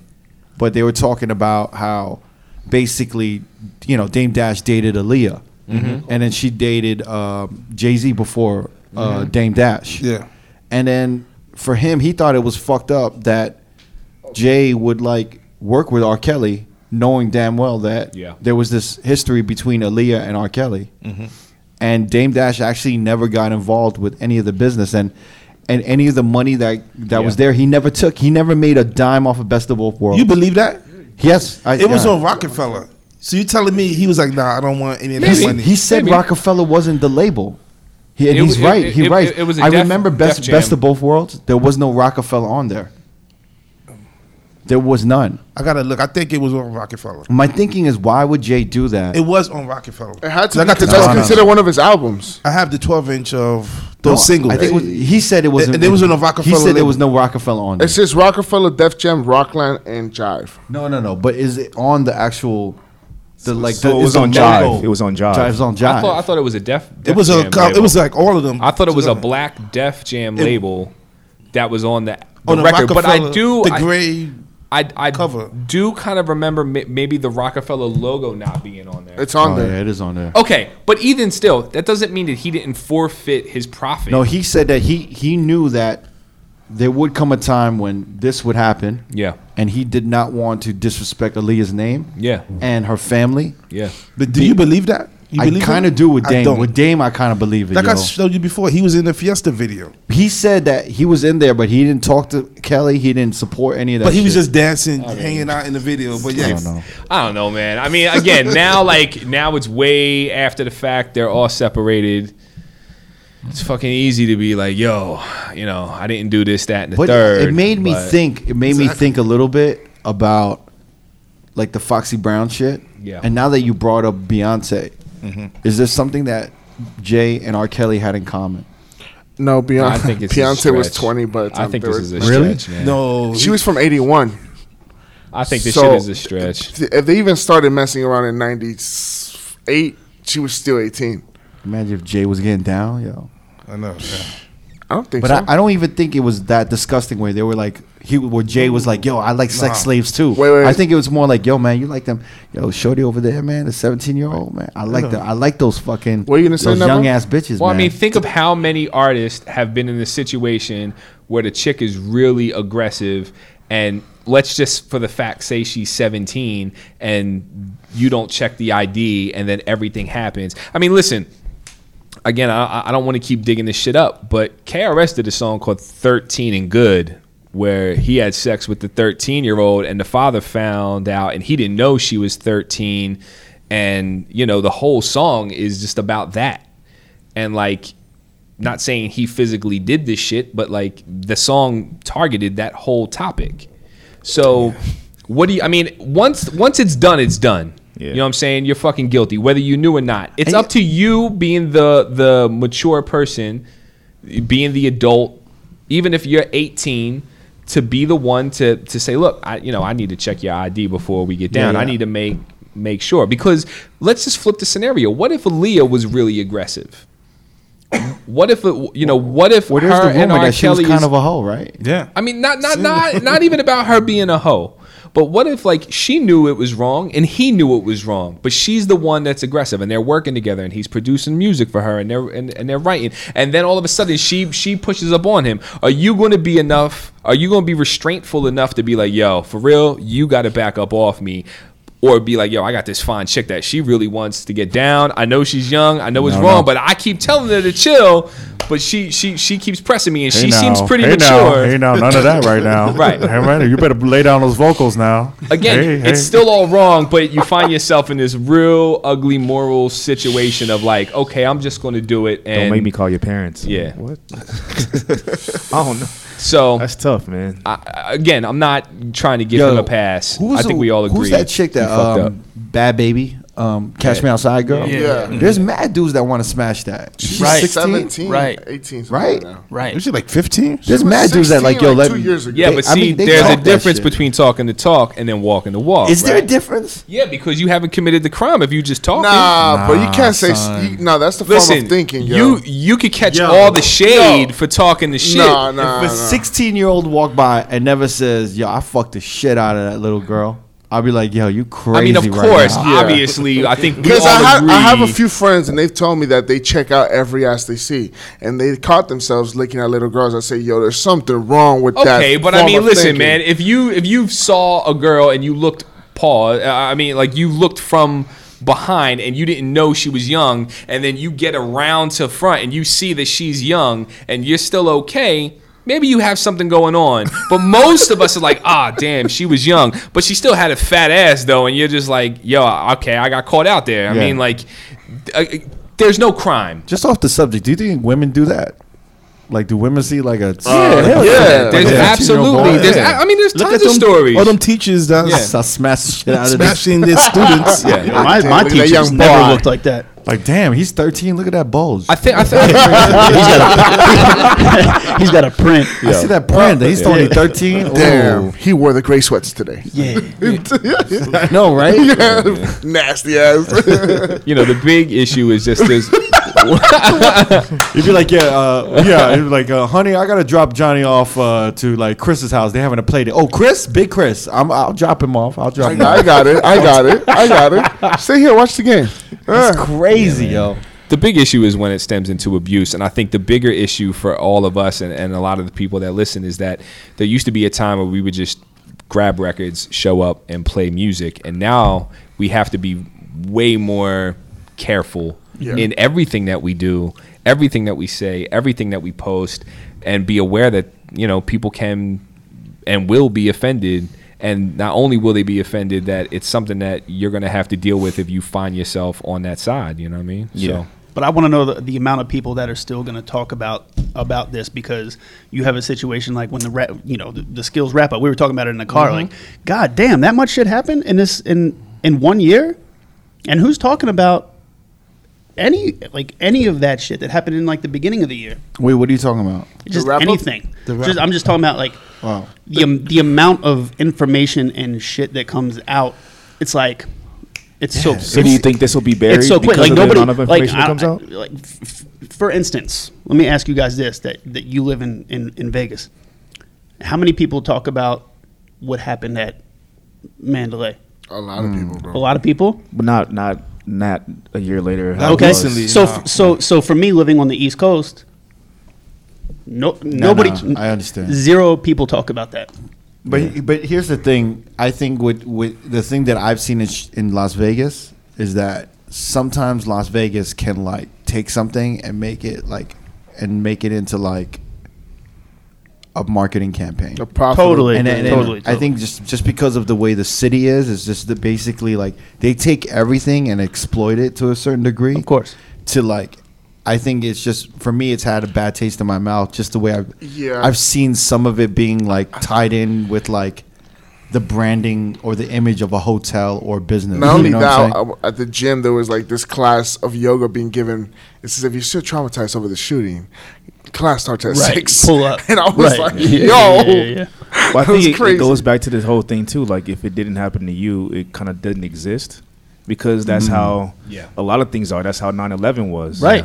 If it, if you weren't there in New York, you did. I didn't feel it in L.A. I s it was like Yeah. something I mm-hmm. saw on TV. Right. It almost felt like it was a world away. Right. Totally. Yeah. Right. I mean, So- I was in Philly at the time, and it almost felt like it was a world away. Yeah. Yeah. For real. Yeah. And So I saw it differently. You know what, man? Let's talk about that. How it affects the region of like how it affects the city that it actually happens in. Because we've heard motherfuckers actually talk about Chicago knowing exactly what the fuck was going on with R. Kelly, and they were like, "We're not going to say anything because it's R. Kelly." And it could be a couple of things where they feared R. Kelly. Maybe he like Sure. controlled the police. Maybe he was like on some Suge Knight shit. Yeah. Maybe it was the fact that they're like, "Yo, like." That's that's Chicago, yo. Like I'm not gonna shit on Chicago. I'm not Yeah. gonna shit on my city mm-hmm. because Yeah. he represents that city. Right. Or it's one of those things where like, yo, like maybe he's tied into some businesses that Yeah. that are, affect other businesses. Right, and, right. And it's just like everyone's kind of like at the mercy of an R. Kelly. Yeah. yeah. You know, at as shit. Even now, you saw the video I sent you. He had a birthday party last night at some club.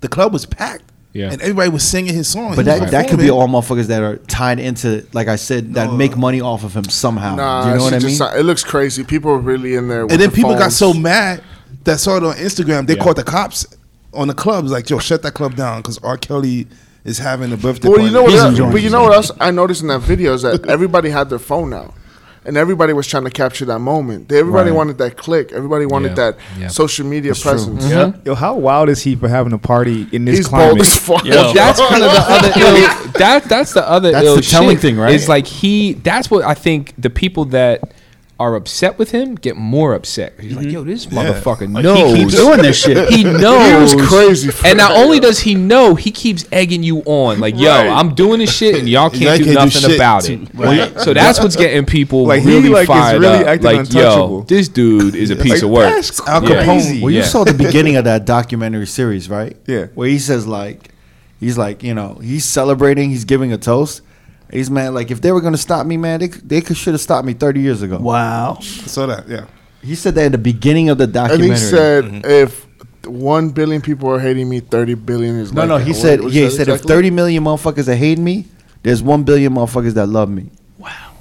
And he said, and then that was the telling. And I, when I saw it, I was like, damn, they are dropping that shit really early because he was just like, if they was gonna stop me, they should have stopped me Well, thirty like, years ago. You have you have to remember the first time this surfaced was the "I believe I can fly" shit, right? Yeah. Like that was the first time this shit really hit the fan and people started to know what was going on. Really? Yeah, because I remember right after he was at the Olympics, right? Because he sang at the Olympics with that joint or whatever. yeah, that's crazy. Yeah, that's right. And I was like, yo, okay, well, he'll never probably sing at the Olympics again. Wow. But that was the first time, and somehow he bobbed and weaved out of that scenario, and like, and now, and now we're here. Well, Nick Cannon was saying that uh, he because Nick Cannon was at the Ignition remix video shoot, Mm-hmm. and that's where uh, the cops came to get R. Kelly at the Ignition remix video shoot. Oh, that's crazy. Yeah, For the video? during the they were shooting the video. They, they, that's when they finally came. and they get him. came and they, they snatched him and Nick Cannon was like, "Yo," I was like, "Yo, what the fuck is going on?" And R. Kelly was telling Nick like, "Yo, like, yo, man, this is all don't don't believe the lies. This is Yeah. all lies, bro. Yep. This is all lies." And then Nick was kind of like, "Yo, man, we got a song coming out. We got Gigolo or like I don't know what the fuck was going on, but I think they were just kind of like he was kind of like worried like what the fuck's going on mm-hmm. Yeah. because Dame Dash was he so So he had he had to catch wind Yeah. of what was going on, yeah." but he didn't have a problem still putting out the record. Because he could have been like, I can't put this yeah. record out. I got a problem But with he, this. that's what I'm saying is that Dame, when Dame out. Dash when he was talking with Dame Dash, uh, Nick was trying to say like, "Yo, I work with him, but you really, really work with him," and he was like, "Nah," and he said, "I didn't take no money." I didn't want to do it. I still and, don't and- believe that. And this is what his argument was that Dame Dash said. He basically said, "How am I going to stop like Jay from making money and making decisions. Like if I fuck that up, I fuck up Kanye, I fuck up everyone on the label right, there's a lot because that money funds the company, and it's just like, yo, like I'm not gonna stop their growth or Yeah. what the whatever the fuck they're doing, just because of my. Because honestly, man, it's not petty, but imagine if like all of y'all, if there was like a business decision and we are all part of a company and it involved my girl, and I, obviously it's like statutory rape and it's mad personal, but it's honestly like, yo, man, are we gonna really turn down millions and millions of dollars because of like this shit that happened a long time ago with your girl? Like, come on, man, Yeah. like, like And let that's it, why- like let it go. That's why I believe Dame too, because he kind of got emotional when he started talking about Aaliyah. Yeah. and he said like, "Yo, like this dude, I'm in the face of the dude that raped my girl, but she's telling me to keep it quiet just to keep peace, so I'm Yeah. gonna do it." That shit's- it's she's telling me to she's place. telling me to leave it alone. Yeah. you know what I mean. He was like, "Yo, I asked her Yeah. what But it- really happened." It also says Yeah, it, it also kind of shows a little bit of, of like Jay too, man. Like how Jay is kind of about the bottom line, like as as far as business goes. You know what I'm saying? Like, and that was and that's Dame that was trying to like showcase that shit out. Like, kind of like, yo, what do you think? How do you think I feel? I'm fucking emotional. He was like, you know, like my boy who also liked my girl, and if he liked my girl, how the fuck can he make a song or do go on a tour and make an album with this dude, and who had that history with her? because obviously at that point he saw that R. Kelly was at his prime and he was huge. I mean that that, that was the big point of the album was the two biggest artists, the, the biggest Uh-huh. R and B artist and the biggest hip hop artist were going to come together and have this monster album, which didn't really do what it was supposed to do. But it was the death of Rockefeller. but they they the whole point of them doing that it was supposed to be. But remember the tour didn't last long. Like a Yeah. couple of months. No, because Yeah, R. Kelly pulled got- out. got- not because he his there there was a fight or something. yeah, R. Kelly uh, pulled out. Tata, uh, Mm-hmm. pepper sprayed R. Kelly. Yeah, yeah. Well, no, no. Who who was saying? Uh, what do you call it? Mal on Joe Budden said that one of the problems was like R. Kelly wanted when he was walking through the aisle, the the, hallways.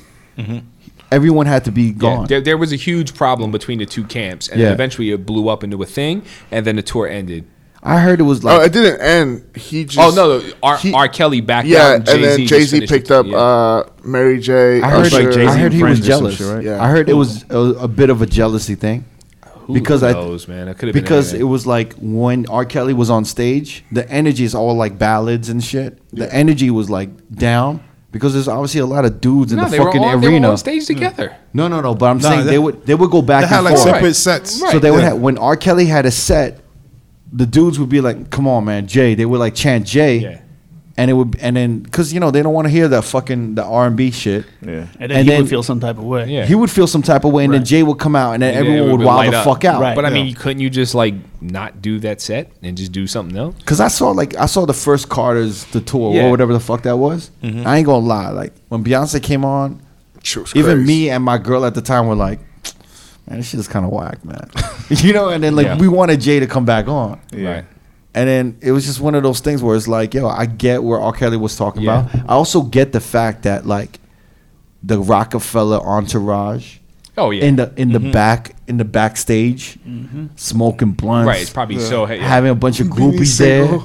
Yeah. maybe taking some groupies Free away way. from R. Kelly, just being like a bunch of like fucking Yeah. just like knuckleheads in the backstage to the point where it's like, look, man, y'all can't be in the hallways. When I when I walk through, it's just me. You know what I mean? Like, Yeah. not Yeah. wanting to like smell weed Yeah. smoke. And I'm sure there was a bunch shit. of shit that went back Yeah. and forth between the two of them. But I mean, they could have probably worked the shit out to for for the greater good. But either way, the album was supposed to be a big deal. It didn't sell as well as they Both thought it albums. was. Yeah, and The fir- uh, I mean, there was some joints on the first. there the were first there one was was some so fire. Yeah, some best some some somebody's girl was the joint. We used to play that Big all Chip. the time. No, Big Chips was the second album, Big- right? Yeah, Big second Body, album. body Yeah. was the joint. Body Body was was the joint. That was a good one. Well, Yeah. those- Somebody's girl was. those, one. those Honey? were the good old days. Honey. You got to delete all those out of your Honey computer. was Yeah. amazing. Yeah. Uh huh. What was that joint? Uh huh. Shake your body, body. With Lil Move Kim on body. that, Yeah. yeah. Yeah. That Yo, somebody, some somebody's girl was. Somebody's, Somebody's girl Girl was my joint. Jesus, yeah. man. I remember that was like the joint that everyone played like right around Caramel remix. Remember the Caramel? Mm-hmm. The Track, track five- masters yeah. joint. Yeah. That's Bod's joint. City High. Five, five, City Yeah. High. Yeah. The City High, like I fuck with that. everyone Was had that like, in the same era? At the same Yeah, time? it was Yeah. Yeah. It What was- did you Their do? birthday. It was- Their birthday. Their birthday. it was because the Spanish guitars were like in. Yeah, yeah, they were like in. That was a the- Maria Maria The Spanish guitar samples were like in, and everyone was using the Spanish guitars. Yep. Fiesta. Shit. Wasn't there wasn't there a song that Nick Cannon pointed out that they should have seen something because he talked about it or some shit like that? I, sorry, maybe I'm uh, reaching That I saw vague. somebody say something about a song. I think they about kind of broke about about vibe, and that he was calling out all these names Uh, at the end I, of I "She's mentioned Got a at the, Vibe." No, no, last not that podcast. one. He mentioned Aaliyah. But he was talking about his mom too, right? And- Wait, what didn't we he say his about? mom's name and his His name? sister's Did he? name or something? No, because now no, no, no. Because then they're trying to tie it in. What I, the last thing I read was that they were trying to tie that in Wait, to wait, him explain, being though, sex. explain. Okay, so at the end of the song "Vibe," she she's got a vibe. He says like so and so's got a vibe. So and He so's was got a vibe. He was naming names. names. Yeah, I mentioned that in the last podcast. R. Kelly. and he mentioned um, Aaliyah, and she was Oh. like 12 years old at Okay. the time. so then then what I read is that they tie they're tying that in to him being sexually abused. They thought maybe he was sexually uh, abused by his mom. But turns out they're trying to say he was sexually abused by their older sister. Yeah. Again, not giving him a pass, but kind of like connecting the dots as to why he may be off. Little As- cute Aaliyah's got it.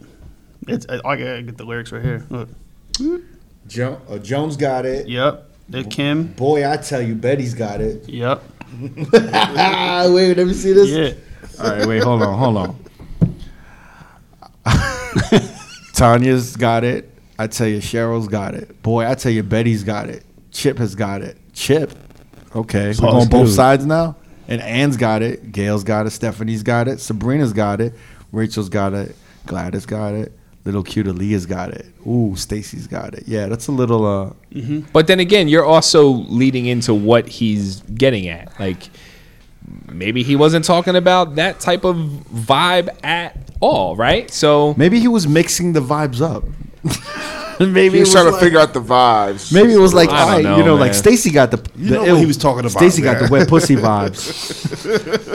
Aaliyah Aaliyah, got the cooking vibe. Aaliyah, Aaliyah got the Aaliyah got the ice cream sundae vibe. Right. banana split. yeah. She got a mean, a mean peanut butter the, and the jelly. double Dutch vibe. Yeah, the double. She got Dutch the lunchable vibe. Yeah. Yeah, Chip Chip got the domino vibes. Yeah. You know, we play dominoes. It's always a vibe when we play And dominoes. Lucy, well, you know. Lucy Yeah. got the anal sex vibe. Whoa! How do you put Chip and like how do you put Little Chip's Aaliyah. dominoes vibes with uh Lucy's anal sex vibes? Jesus. You just mix all the vibes up together. Do we do that? Is That's a that what we're doing now? That's a weird Tuesday for me. Is that what we're doing in 2019? Or what weird was that? Someone's gonna have to ask him when he goes on trial exactly who each person was and what the vibe was that he was. he Can you was imagine if the to. lawyer asked that? That'd be great. In your song, what, the, what, what were the vibes that you were Dung, talking dung. about? I kind of want to go. I plead the fifth. God, Yo. I kind of want to read those names and then like go back to the victim list that they were showing in that documentary. Oh man. Start con- connecting the Yeah, dots. bro. I'm, hey, that's you know, I'm a detective at heart. Shit, man. All right, can we? I mean, I feel like we've talked about R. Kelly for two yeah, hours. I mean the whole podcast has been about this. Yeah. yeah, yeah. All right, let's talk about some DJ shit, man. Actually, you know what, man? I do want to talk about. Wait, before we do a DJ talk, Yeah. we gotta do a DJ. oh, City speaking ad. of DJs, we got the mm. DJ City ad. just a good way to change it up. Impulse, would would you mind reading it? Sure. Since we haven't heard from you. Yeah, of course. I said a few things. No, you did not. I want to hear more of you, though. I want to hear. I want you to dominate the conversation. Here we go. now. Three, two, one, go. This episode of the Road Podcast is sponsored by DJ City. DJ City is the leading supplier of new music for DJs around the world. Since 2001, they've been providing working DJs with the latest club and radio songs, including exclusive intros, remixes, acapellas, and more. Any DJ can subscribe, and for less than a dollar a day, you can get all the tools needed to rock a party, club, mix show, bar mitzvah. Mitzvah. Check out djcity.com for more info. Yeah, thank you. sir. Thank you. Impulse, sir. great way to talk there, buddy. That Thank might, you. That might be uh, one of our top. Uh, Yeah, I'm gonna have to reuse that once in a Impulse got a while. good reading voice, man. yeah, Thank yeah. you. He reads all those children books. You have a daughter, right? Two. Two. Damn. Gotta have mad patience. What's the so- ages? 10 and 12. 10 and 12. Two girls. Yeah. So when you hear about like this R. Kelly shit, does it No, hit let's home? not go back in there. R. Kelly. It we're, not gonna, home. we're, not, we're not going to give him any more. I know. Let's talk about Any more DJ action? shit, like because I know our DJ listenership wants to hear this. I know. Yeah. So shouts to the DJs out there. I'm so obsessed about this right now. I know, I know. Yo, I it's a know, big topic. Yeah, I mean, Yeah. It's, It's it's, a- it's a huge topic. It's a huge topic that not only just reflects the issue at hand, but a lot of the, the the supporting issues around it. So I think it's I mean it's important that we really discuss it, and I think it's something that there should be a discussion among a lot of people and their friends. To Yeah. see, you, you know, to see whether I- you spin or not. I Like, think that's the, one of the great things though that that I think like families got to address this shit. Like, Yeah. Yeah. motherfuckers got to start talking about this because we all got. I swear to God, and I, I don't want to put my family out there, but we all got some type of like uncle or aunt or some shit that like that like fucking touched somebody at one point or did some nasty ass shit. But uh I mean, let's go to DJing shit. I actually wanted to know how you guys linked up. How, bud, how you can Philly tell and us. How did the Baltimore linked bromance come about? Yeah, tell the man. story about it. We uh, can we, tell 'em. we actually yeah we actually met on uh we, we didn't meet we knew of each other we both worked in radio. yeah and then and then we I didn't then, know y'all were and then from my radio. and then MySpace Ooh, spicy. Damn. it was MySpace and that's when you could put your music on there Yeah, whatever yeah. and he had did a like a Madonna remix or something it was like some some some be more clubby type Mm-hmm. type shit and then I had something and then we just exchanged Info. uh, info back and forth uh, he was like yo if you're not doing anything you come up to Philly I came up And- and, that was it You're originally from where? Um, I'm from Baltimore. Baltimore. Yeah, Okay. yeah. And uh, Excel's from, I'm from Philly. Philly. Yeah, Yeah. yeah, yeah. Yo, how was the So we're only like an hour and fifteen yeah. minutes. how was the. Baltimore scene, man? Coming up. Uh, how was it coming up? Yeah. Yeah, yeah. yeah. Oh, coming up was uh, it was like any other city, Was except we had we had uh, you know Baltimore club music. So it was like How long was Baltimore club music around? Like that whole thing. ninety. I mean, it it, it, It- it I mean, it spanned off of like Chicago house, Right, and then yeah. kind of like made its way, and then uh, yeah, from like the early '90s. I mean, that's what I started playing was Baltimore club. So break down Baltimore club because from what it was, it was taking is taking existing songs Yes, and then. And but not but not but no no no no. The sample the, more of the more of the the sample based like popular songs came a little bit later. Yeah. uh, all of the the original baltimore club stuff was very very raw. And, like and chants. it, and They it had that chant out- DC chant, that the kind of that DC uh, DJ Kool shit, right? Right. It was very ch- it was very chanty towards uh, areas of Baltimore, East Side, West Side, um, certain housing projects.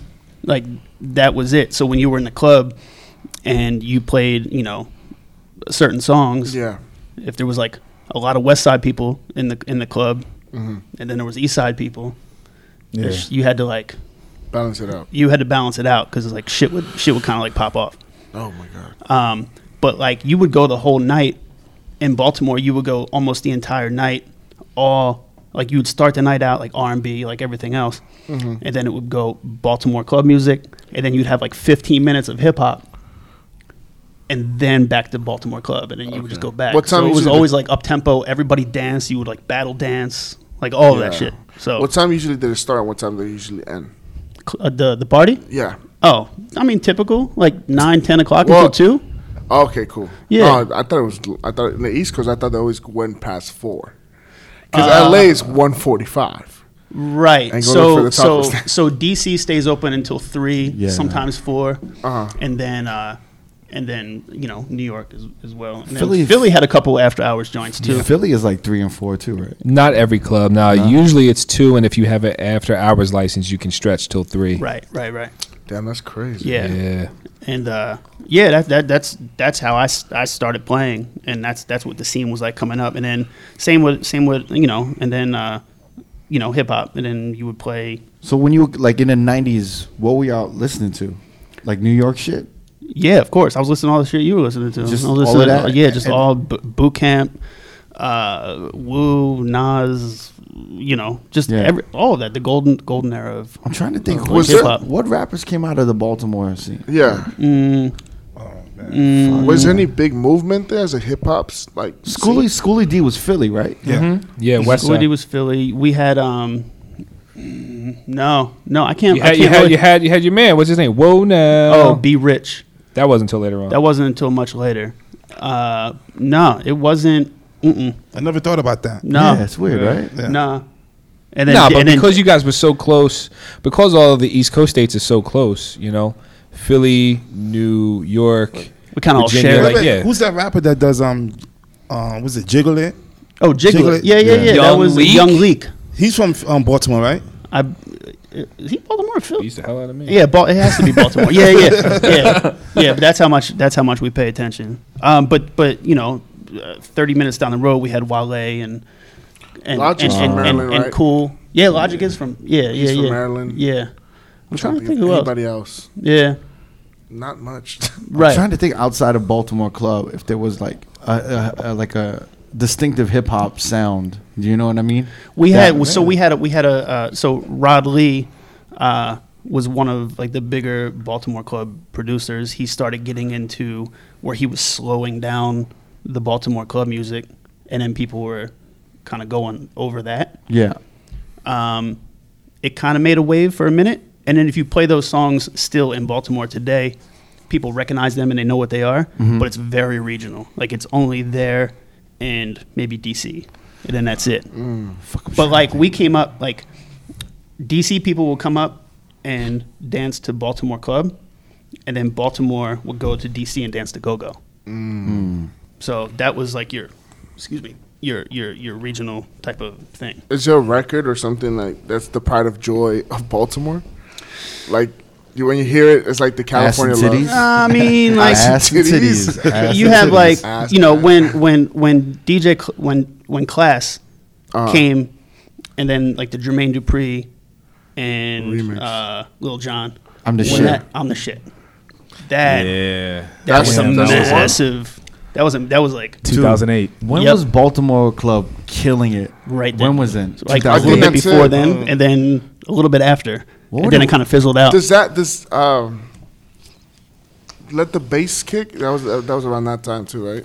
the that was Chuckie, right? Yeah, yeah, yeah, yeah. yeah. yeah. Around All that around the era. same time. Yeah, Yeah, yeah. Well, all they around had, the a, same they time. had an early run too in the early 2000s with like the remixes. Right. Like um, like it'll have like a Yeah. maybe like a Michael Jackson Yeah. edit of a Baltimore Club yeah, record. Rock, yeah, Rock, yeah. Rock the Con had a big Yeah. one that everybody played. Rock the Con Your Love. Like Uh, Mr. off Pope. that Outfield. massive. Like yeah. Mr. Uh, Mr. Postman. That was That was a big Mr. one. Postman was the one of Yeah, the yeah, biggest, right? one. Yeah. And I feel like that LA sound, the LA EDM sound that Mm-hmm. we hear now, or that was emerging with Steve Aoki, Mm-hmm. I feel like they were taking the Baltimore club kind of sound a little bit, and then they were like just making and then Mm-hmm. adding the electro. And I honestly think that when I think of Baltimore club, I think of like the birth of kind of electro. Yeah. Yeah. Well, he A little bit. Yeah. coming out of Philly, he could speak more more on it. But you had Diplo and you, you had Yeah.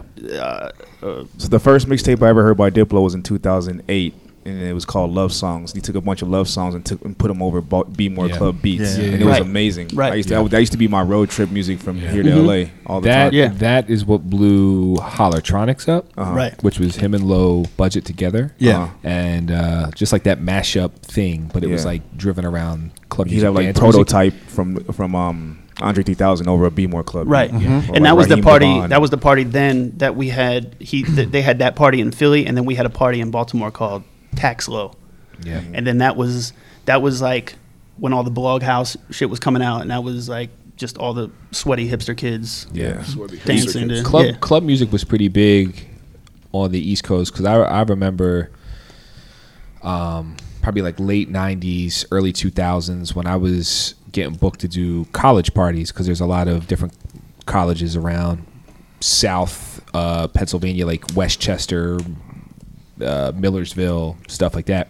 And kids went to those schools from all over the place. So I got introduced to club music and DC go, like yeah. like like the go go, and they kind of went hand in hand because they were regional, but kids that went to college were influenced by that. You had to play more than just you know, and that kind of worked its way into the club scene in, in Philly as well. Um, and when I did my crew be unruly and talked to Scottie B, he told me, you know, the the beginning of club music as what we know it is because Tuff Crew from Philly came out with my part of town and they needed something to kind of go with that tempo Right, and uh, and tempo, you know that that that Lyn Collins loop is a commonly used loop in early hip hop the raw bass Think. it takes two Lyn Yeah, Collins yeah, thing. yep, yep, yep. so they just loved it so much that they just took those records and kind of flipped them, and that's where club music started. You know what I mean? And it's it's crazy because it all came from hip hop. you Yeah, know? yeah. Um, and then you just work them into the night. You would be at a hip hop party because back then music was very different. So you know the hip hop room in most of the big clubs was the back room and the house room. When I say house, more like trance, Yeah. heavy electronic Yeah. music It was like that in New York like the main room, right? Right, right, So right. the hip hop room, not only did you play all the hip hop records, but you played go go, you played B more club, and you would play like Chicago house records, Mm-hmm. Soho hot music, uh, Green Velvet, uh, uh, Frank Ski. There are some hoes in this house, right, right. Uh, and, then that was all in the hip hop room, along with all the reggae records too. So Yeah. it was a pretty. You had to cover a lot of ground. Sounds fucking It was amazing. open yeah, I mean they were they, they Yeah, were really yeah. fun. You know what I mean? And uh, you know a lot a lot of those records. I don't want to say they died, but you know they kind of like took a back seat because you know the younger generation never really. That's not what they're into. So Right. you know you still hear guys playing them, girls playing them, but Like you I can still play it. I still play it in Baltimore, and it's still shake shake get a shake shake what your mama gave you, Yeah, chub yeah, yeah. chub chub rock, like all those records. Up tempo kind of went hand in hand. You just were able to work through the night, Right. Right, right. You know, play all the joints, and it was that way for a long time. I mean, I remember still again working in radio, early mid two thousands. Those were still all relevant club records. Yeah. With your C murder and Mystikal and all this other stuff. Yeah. Why, why is it uh, that so many tech, technically like savvy or not technically savvy, uh, like technical DJs, like really great technical DJs, they all seem to come from Philly. I don't know, man. I mean, we, we were definitely lucky. We were very I mean, was- fortunate. I mean, was- there the, the thing that the thing that's crazy to me about Philly, at least the Philly that I remember, because I've I've been out of Philly for ten years now, but uh, is that there were guys there there were guys and girls who spun who you would never hear of that were just the local whoever's. And they were great. I mean, the bar was very high, you know. But the but time it was high different. because of Jazzy Jeff, was it? it was high because of that was the standard. there was a there was Jeff quite played a few. huge part, Yeah, yeah, but I yeah. mean, you have It's like Cash Marvelous. you have Cash Money. cash. I mean, you got guys that worked in radio. Jay Jay Ski, Mm-hmm. Rand. Like Jay Ski, I've said in many interviews, and Rand were the two that I used as my blueprint as to what I was supposed to sound like, and I just had to record them off of radio Mm-hmm. and try to mimic what I was hearing and then make it my own. I was in Baltimore listening to Yeah. J- Jay Ski, and he and, and that's Yeah. and then he came to he came to DC radio, but that was a dude that we all kind of like Yeah. looked up to. Like that's how you're supposed to Yeah, DJ. and and and Jeff is Jeff is Jeff, of course, and superstar is an understatement, but you didn't really hear Jeff much because he wasn't on radio, and if you didn't have the records, you can only hear live at Yeah, Union yeah. Square. But the guys that you listen to every night on the radio, but there were other guys. Um, Joe Too Cool Kalari, like dudes that played on like the pop station playing club music and free freestyle and a dude named Gary O and like these dudes mixed. They weren't scratchers, but they would mix records. And why I mean I remember going to the clubs and watching Gary mix records for a long time and never touch the record. Just literally ride pitches. And I mean, Yeah. uh, talking about an art form, Yeah, I mean, yeah. it's something that like so you had no choice. Like if you were going to practice this thing, that's what you had to go off of. So you didn't Well, you I, didn't know. I think like when I think of Philly, because of like when I was coming up in New York, right? Uh, when I when I saw Philly, and then like when we saw like Jazzy Jeff creating like the Transformer scratch. yeah, But then we always just kind of, I and then I started seeing more DJs emerge from out of there. yeah, I was always saw that th- they were just they all were like super technical. Yeah. Even like a, a Cosmo Baker. Yeah, Right. Yeah. Uh, who else? Can, there's like a ton of Philly. DJs Yo, Philly has a came out. DJ. His name is Touchtone. The, the man is blind. Yeah, that that's He's that's something amazing to blind. watch. Can't see. Yeah, like my man works in radio because I, I, I we worked at the same station together, and uh, I mean, let's go pre-computer. I mean, playing vinyl, blind, and I had to ask him like, "Yo, how blind are you really? Like, are you just you know can can you see but you're just blurry? Like he can't see. Like I've, we moved to a new station, he would walk into the wall because he wasn't familiar with the room. Oh, shit. There was braille on his records. He knew the order of each record. He knew. The clean version versus the dirty version. He knew And where to drop the needle in the grove. In the I mean, like, he's not good. He's great. Yeah. Straight it's, up, It's like incredible. he could scratch. He had to go straight off of hearing and then move to the computer, and have to figure out the computer and know that six clicks down is this song. I mean, people would have to help put the music in order, but that's a true art art form. You know what I mean? Like mm-hmm. I couldn't even do a portion of what this dude did being blind and mm-hmm. being able to play as well as he plays. For real. So like I I- yeah, I mean there there's tons of people that come from Philly who were really good. But at the same time, like we were lucky because we were so close to the New York, you know, crew that we would go up there and watch. And for me, like New York was very good at dropping records. Like it, mm-hmm. it was a true art form. Mm-hmm. The way the records would drop on the one and like you know just create this thing. So I feel like we took a lot of that, brought that back. Took that into what we were used to doing, Yeah. and then once we were able to hear the West Coast guys play, who, in my opinion, were more advanced on the technical side, Like scratch, like turntablism was kind of like birth on the like west. I right? remember listening to Revolution on the Wake Up Show, and that was the first time I heard somebody flare and do all these like advanced scratches. Right. That I, we would just sit in the car and listen to him play and be like, okay, now we got to figure out how to do this. you know, and then you throw a little bit of that in with watching the DMC tapes and trying to figure out what you know, Rock Roc Raida and those guys are doing. Yeah, Ra- Rocticon voices all the time. I have conversations with Rocticon. He voices how much he hates San Francisco DJs because he feels that like turntablism and and like wordplay and all of this shit came from like Aca- San Francisco. Acapella outs. Yeah, I don't know, What man. I mean, like, the, I think the other the, the the other thing is is you know we were a lifetime apart. You know, what I mean, like West Coast to East Coast, which is another thing that kind of trips me out. We were literally a lifetime apart. You know what was going on on the West Coast. If it didn't make it to Yo MTV Raps or BET Right. or because all the West Coast records that I was familiar with were records I saw watching those shows because I would be glued to that Yeah. when I would get home. And for me, like hip hop started for me around De La Soul, Run DMC, and Rob Rob Base. So that's what really got me in. Because prior to that, I would just listen to rock music because that's what I thought. That's all it was, you know.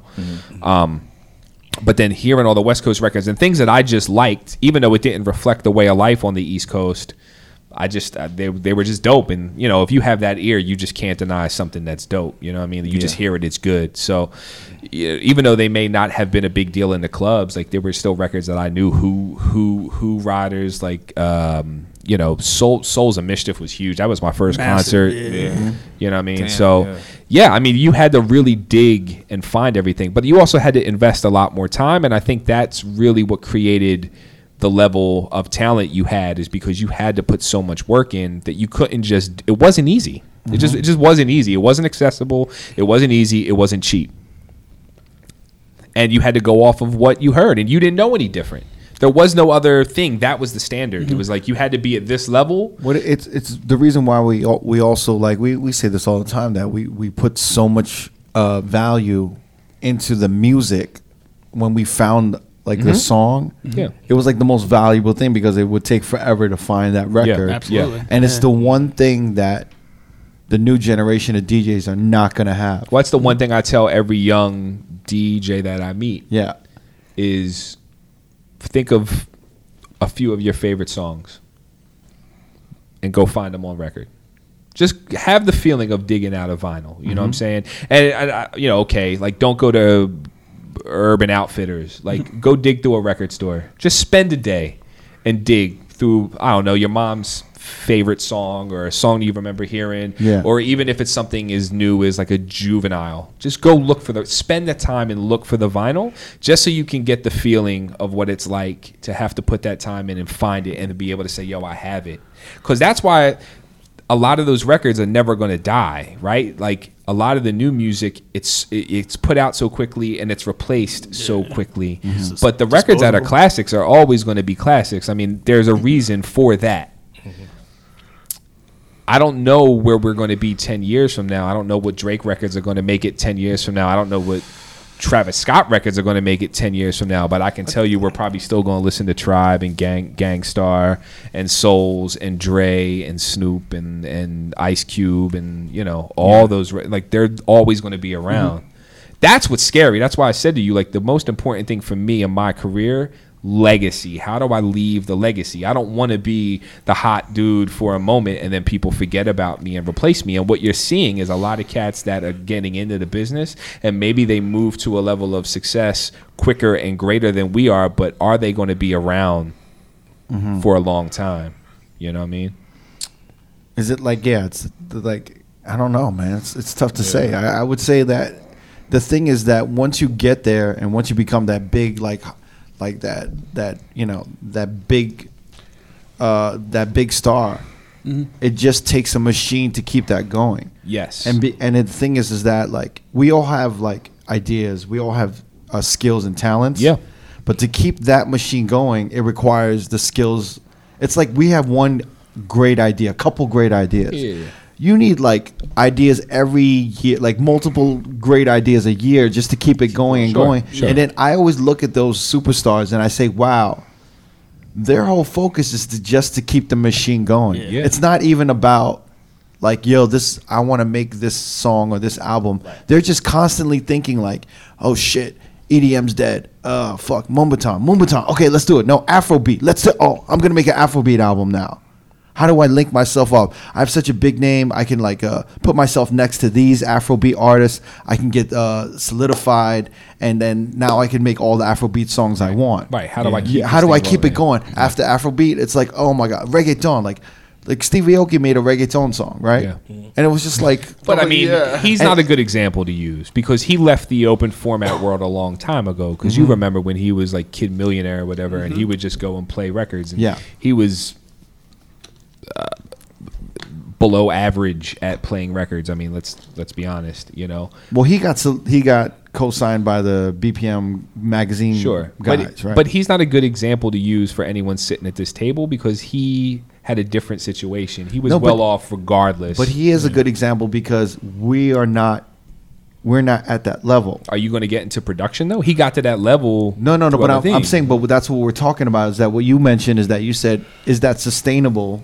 It's like because it's like how long is that going to last? Being on top like Oh, that, no, you know what I'm he's, saying? He's good though. He's one of the biggest Yeah. names in that. I mean, he's he's good. He's good, but I'm saying I'm I'm just not I'm not I'm not trying to like discredit him at all. No, no, but no. I'm no. just saying there is like no dis discredit. It's just Yeah. it's different than his career is completely different. Like we have to find. But is it though? Like three years from now, you think he's still gonna have the weight that he has? Look at Afro Afrojack. You know what I'm saying? Look at all think of he- these dudes I that don't were think like Steve huge. Steve Aoki's going to be as what he is now in three years. To be I don't honest. think Steve Aoki cares whether Mm-hmm. he is. I mean, you're talking about people at this table that care to be. Oh, I think he in a cares. certain place. I Oh, think he, he has cares. to care. He's Why did not- he make a reggaeton Yeah, song? why is he trying to just keep relevancy? Yeah, I mean, he made a reggaeton song. okay, He's a but- big but- ass but- show. He but do you think it he's- at the Latin But he's Grammys. he'll he'll. What I'm saying is. No, he- no, wait, wait, wait. He He's performed good. it at the Latin Grammys, right? Yeah, we don't Wasn't he him there. doing like salsa dancing? Yeah, and it was kind of awkward. Yeah, dude, he cares too much that he wants that machine to pop again. But the machine's Yeah. going to pop regardless because even if he fades out, he's still a novelty act. He will always be booked. I don't know about I don't that. I don't think so. Absolutely, because there's always going to be a company that wants him to throw cakes might, at him. uh, He Like, might he might be he might be booked, but the pri- the bag's not going to be the same number. If the bags aren't the same number, it doesn't really matter at this point. He's made enough got of those bags. Right, He's he's got made the enough bag of those already. bags. No, no, no. We're, we're coming from a. Di- it's It's like coming a bag from has different changed for perspective. all of us. But it matters Over the when years. when it matters when you're in that circle of other dudes that have that are getting the same bag, if not more, and they're doing it off of like respected music, and you're just doing it off of like, you know, some ultra. And you just it's it has to do with your ego as well. It's all ego driven. It like it when we have a bad night, right?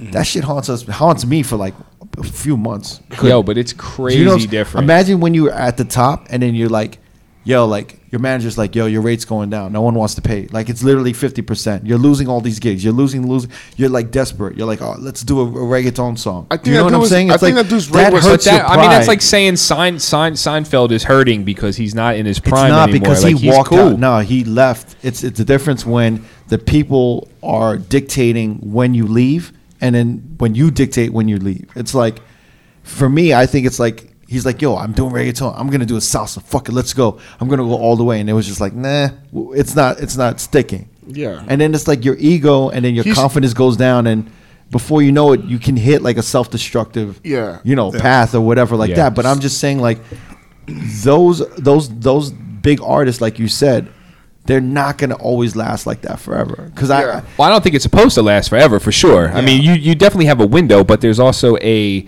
post window that is the novelty. I mean, Rolling Stones are never going to be the Rolling Stones they were, but people will always pay the that's ticket. That's different. That's see- totally different to me than Stevie Aoki. how. It's just It's just a, Oh, you- yeah. that- I that's mean, a lar- that's a larger catalog of music than Steve Aoki ever had. he has bring hits. something bring something else up. I, I Well, think no, I there- do agree with level- you that he can make money.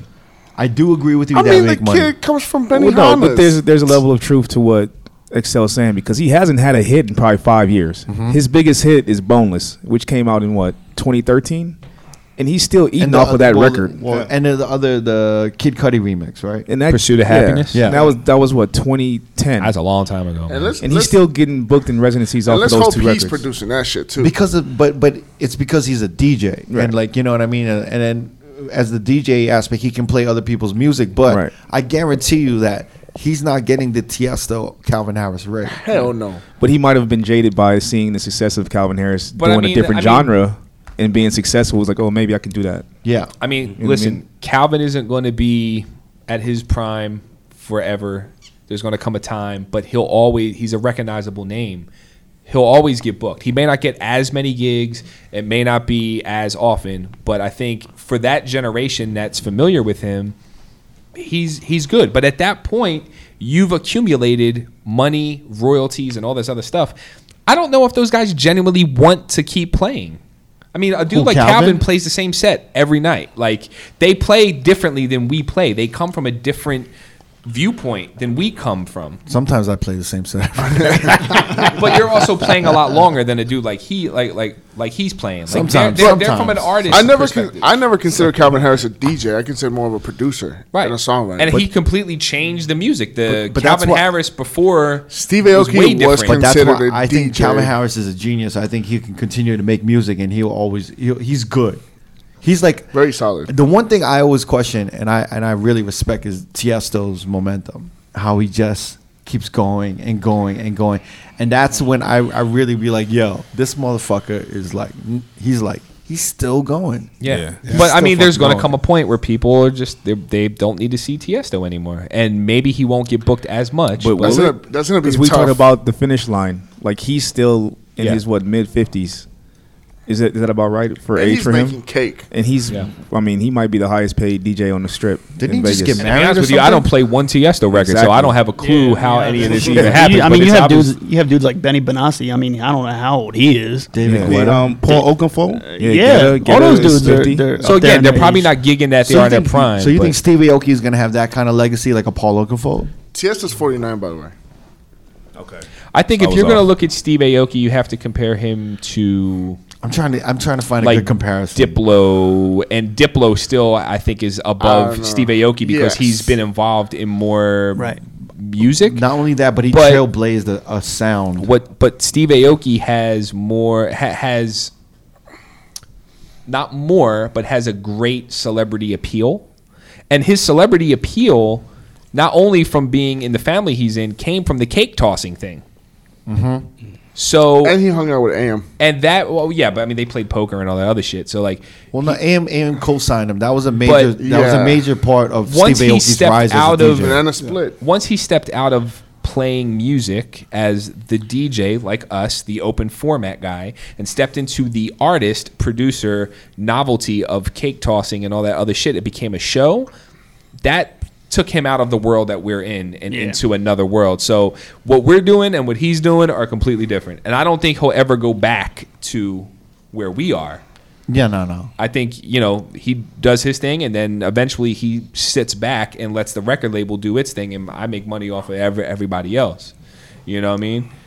I, I don't know. I don't think there ha- other than what a I just AM don't- was doing. There wasn't another successful open format. When I D- think- you know, Well, when I think of Stevie Aoki, I don't think of, and this is not to disrespect him. He's a really nice guy. Yeah. You know what I mean? He's like Yeah, a yeah, really for great sure, for guy. sure.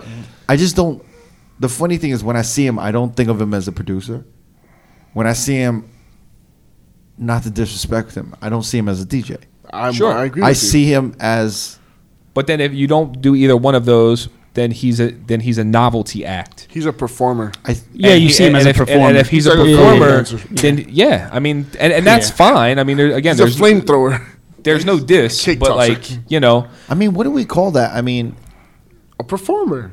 So it's like Diddy, right? Like he's not a rapper really. He doesn't produce really. Well, I mean, pro- Kinda. produce is a loose term too, Right. because that doesn't mean that mm-hmm. He's he's a- he's a you know entertainment. what's He's what's your yeah. I mean, what's your term of production?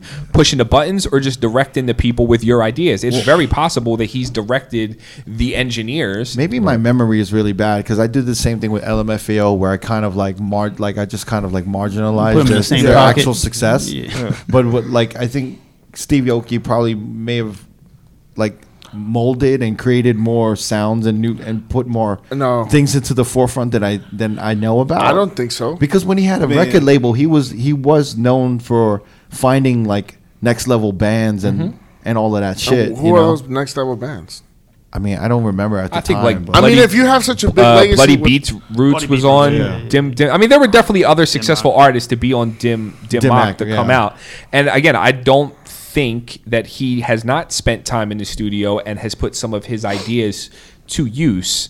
Uh, whether or not there's other people that work with him, I, I you know I think that's true as well. But oh, I Yeah. know what I call him Yeah. a hustler, and I don't mean that in a bad way. or I a just culture mean- vulture. No, not a culture vulture. Maybe I don't. I don't Yeah. know. I don't think so. Ah, I think of him as a hustler. Like he just he he loves music and he hustled his way into like I'll, I'll do a record label. There's a there's a dope bands that I put out. Oh shit, like DJing. I'll, I'll DJ. I'll hustle. You know what I mean? That's like, kinda a culture And then vulture. there's is it? yeah, yeah, I can make money as a DJ. Let me get into that. There's no passion I don't think he said it. I'll make money. I can make. I'm maybe sure he was, saw the maybe. checks. Yeah, I don't, I don't know. know. I, I think- feel I like you think can say that about a lot, a lot, a no, lot of I think everybody in this table that loves a DJ has a passion for music and So stumbled don't, upon you don't think he has a passion for music? I, I don't know, but I don't think he has a passion for DJing. Chain He's a, smokers he's a great Dim Mak? salesman. I don't think Chainsmokers were on Dim Mak? They're on like Dim early. Them Maybe jeans. early. I mean, he's got a there was The a, only- there was a like a decent roster. but- MSTRKRFT, right? Yeah, I mean- that was The huge. only That was thing is huge. like when you MSTRKRFT. have when you have such a big uh, uh, label like that, why d- d- like the, your legacy shouldn't be questioned. We shouldn't be questioning well, Steve we're the, Aoki. we're the ones questioning them, but that doesn't mean everybody Black- else. I mean, feels no, no, no. that- He that did. He way. did like push a bunch of like legendary, f- like, uh, like no, I'm hearing it for I'm that like- for that for- at that time At they that were time. like they were like Oh. really trailblazing the new sound of like rock and shit, Yeah. like Block Yeah. Party, Mm-hmm. MSTRKRFT. Like yo, th- those are that's Dim Mak. That he was definitely he definitely had an ear for music and like finding what was gonna be next. Mm-hmm. You know what I'm saying? So like, I do I give him that hustler status where it's just kind of like yo, like he really hustled his way. Yeah. And really made something out of not like n- Yeah. you know what I mean like it's one thing to be like yo like his dad and his family and shit you know what I mean I mean, I, think, all that helped Yeah. for sure. Definitely. I mean, I, I think hurt. it's just, it's just like yo, it's just make you, it's just like skipping a couple floors on your way up. Yeah. It's just like it Doesn't mean he didn't love It it. doesn't mean like No, for sure. Yeah. I don't. I don't. I don't think he is not true to what he's doing. Yeah, I yeah. think he used the cards that he was dealt, mm-hmm. and he, 'Cause fuck, you man. know, worked the angles as much as he could. That but I Block think Party he- era was fucking huge. But I think he's. MSTRKRFT. I, I Yeah, think yeah, you fuck, can't man. really Yeah. compare his career and all that stuff to to us because I think once you also step into the production realm, things change. Like Mark's career, Mark Ronson's career changed Yeah. when he took production a lot more serious. He was producing when he was spinning back in the day, but he was making records, and with the exception of maybe the ooh, like Ooh-wee, the, the yeah. ooh-wee record, Yeah, like nothing really hit. But he had a record deal, and he was putting out records. Mm-hmm. But he was working Yeah. the angles, and then eventually he worked the angles enough to get involved with Amy and use whatever band members he can round up and and and you know he knew what his level of production was and what he was capable of doing and brought in the people to do the other work that he couldn't do. Yeah. and he gets the credit for it. But that's just what the game is. But once you step to that play th- that side of it now it's different. Now he doesn't have to spin. He spins because he wants to spin but he's a producer now. You know what i mean? Mm-hmm. Who just know you know who knows how to spin. Where like you know uh, we dj first and maybe produce on the side You know, Do you think he is a culture vulture? Uh, culture vulture? Nah, I- I can Why make- can't I I, can- say vulture? Mark? Culture I don't think vulture. so. we talking about Steve or we talking Steve. about Mark? Stevie Aoki. I don't. I think- can make the fight. I can make the, the argument. The I don't. fight? uh, yeah. I don't want to make it right now, but The I only can thing make the that puts a bad taste in my mouth is when you start making reggaeton songs.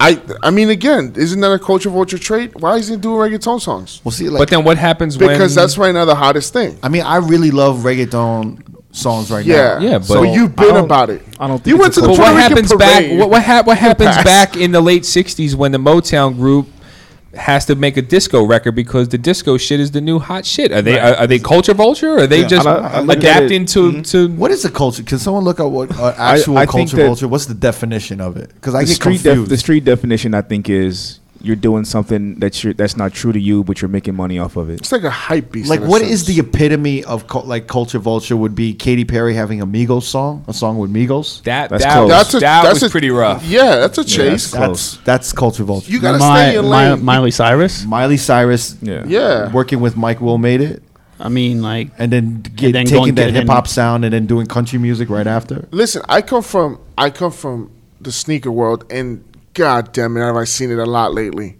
People just like people that have no reason to open up uh, shops are opening up shops. They just they saw a big ticket price on Supreme shit. They open up a, a consignment store of, of Supreme shit. So I take it as that you see a profitable margin of somewhere and and and something that you're not even interested in, and then fucking just chase it. Yeah. Okay, But- here's a, here's a definition: a person or organization making profit using unhonorable practices from a culture they do not care for. right.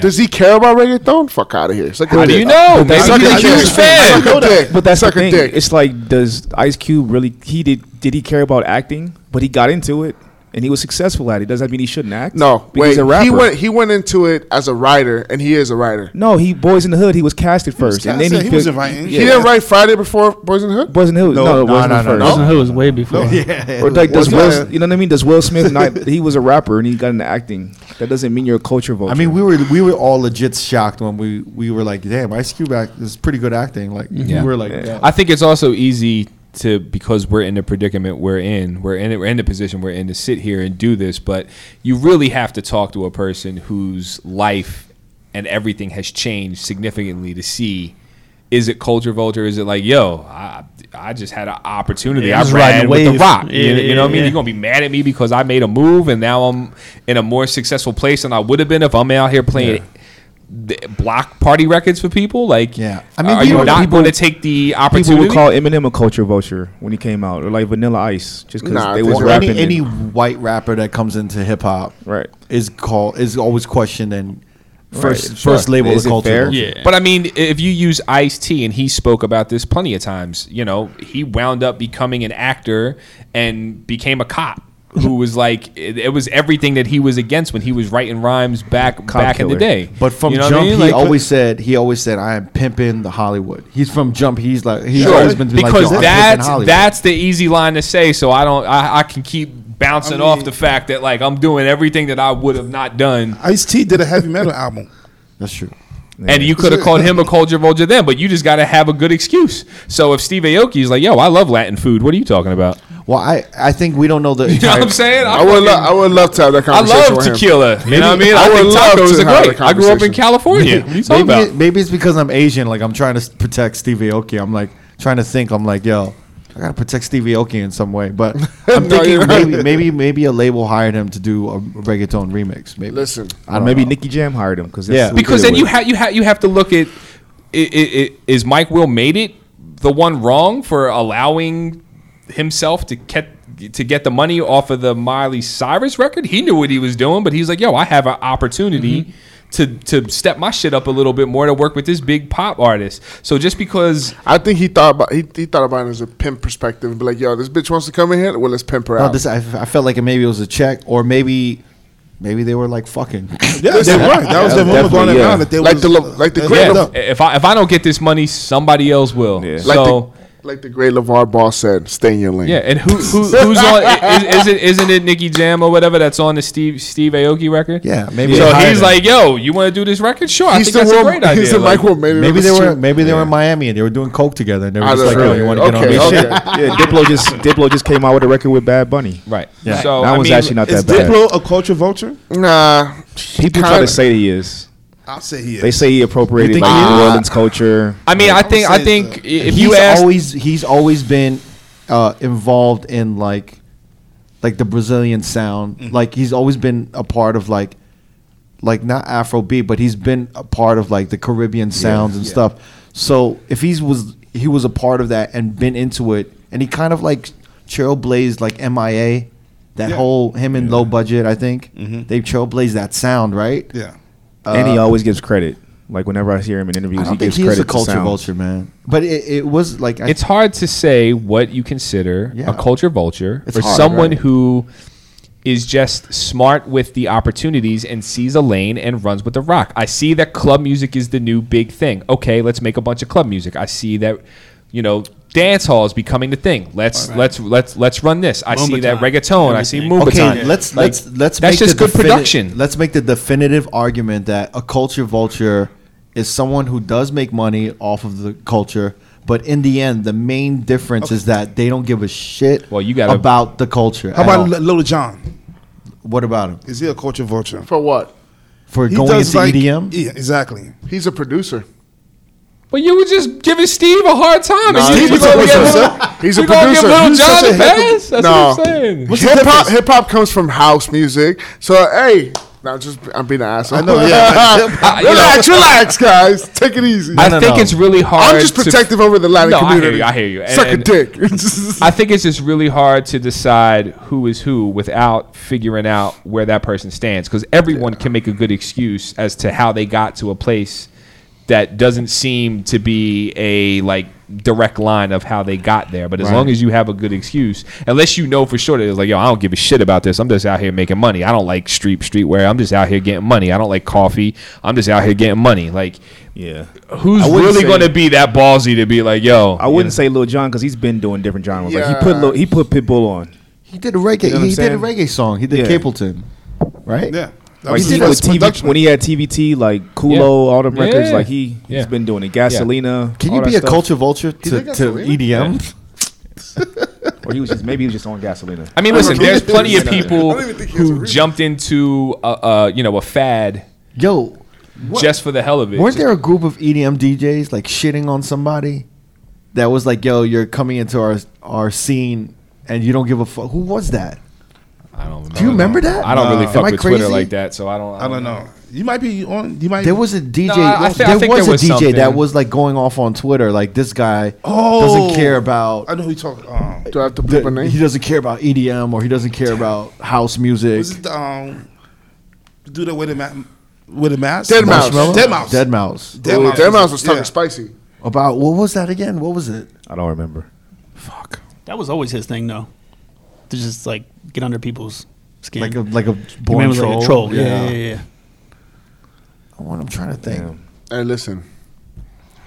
You know, you gotta just let people live sometimes, man. Yeah. Shut up. Impulse, I had a question for you. So, like, when you hear, um, to me, a lot of the new sounding EDM sounds Yeah. very more says sounds very Baltimore club ish. Yeah.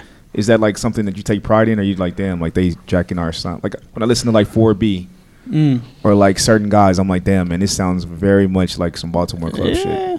I mean, I don't know. Yeah, I just, and I like it. I'm not gonna Yeah, lie. yeah, yeah. You know what I mean? Yeah, I I don't know. It, it's it's it's one of those things where like I take, you know, the the stuff and I, and I you know I hold it kind of dear dear to me. Mm-hmm. Um, but yeah, I mean, there's there's just there's so much music and shit and just like Yeah.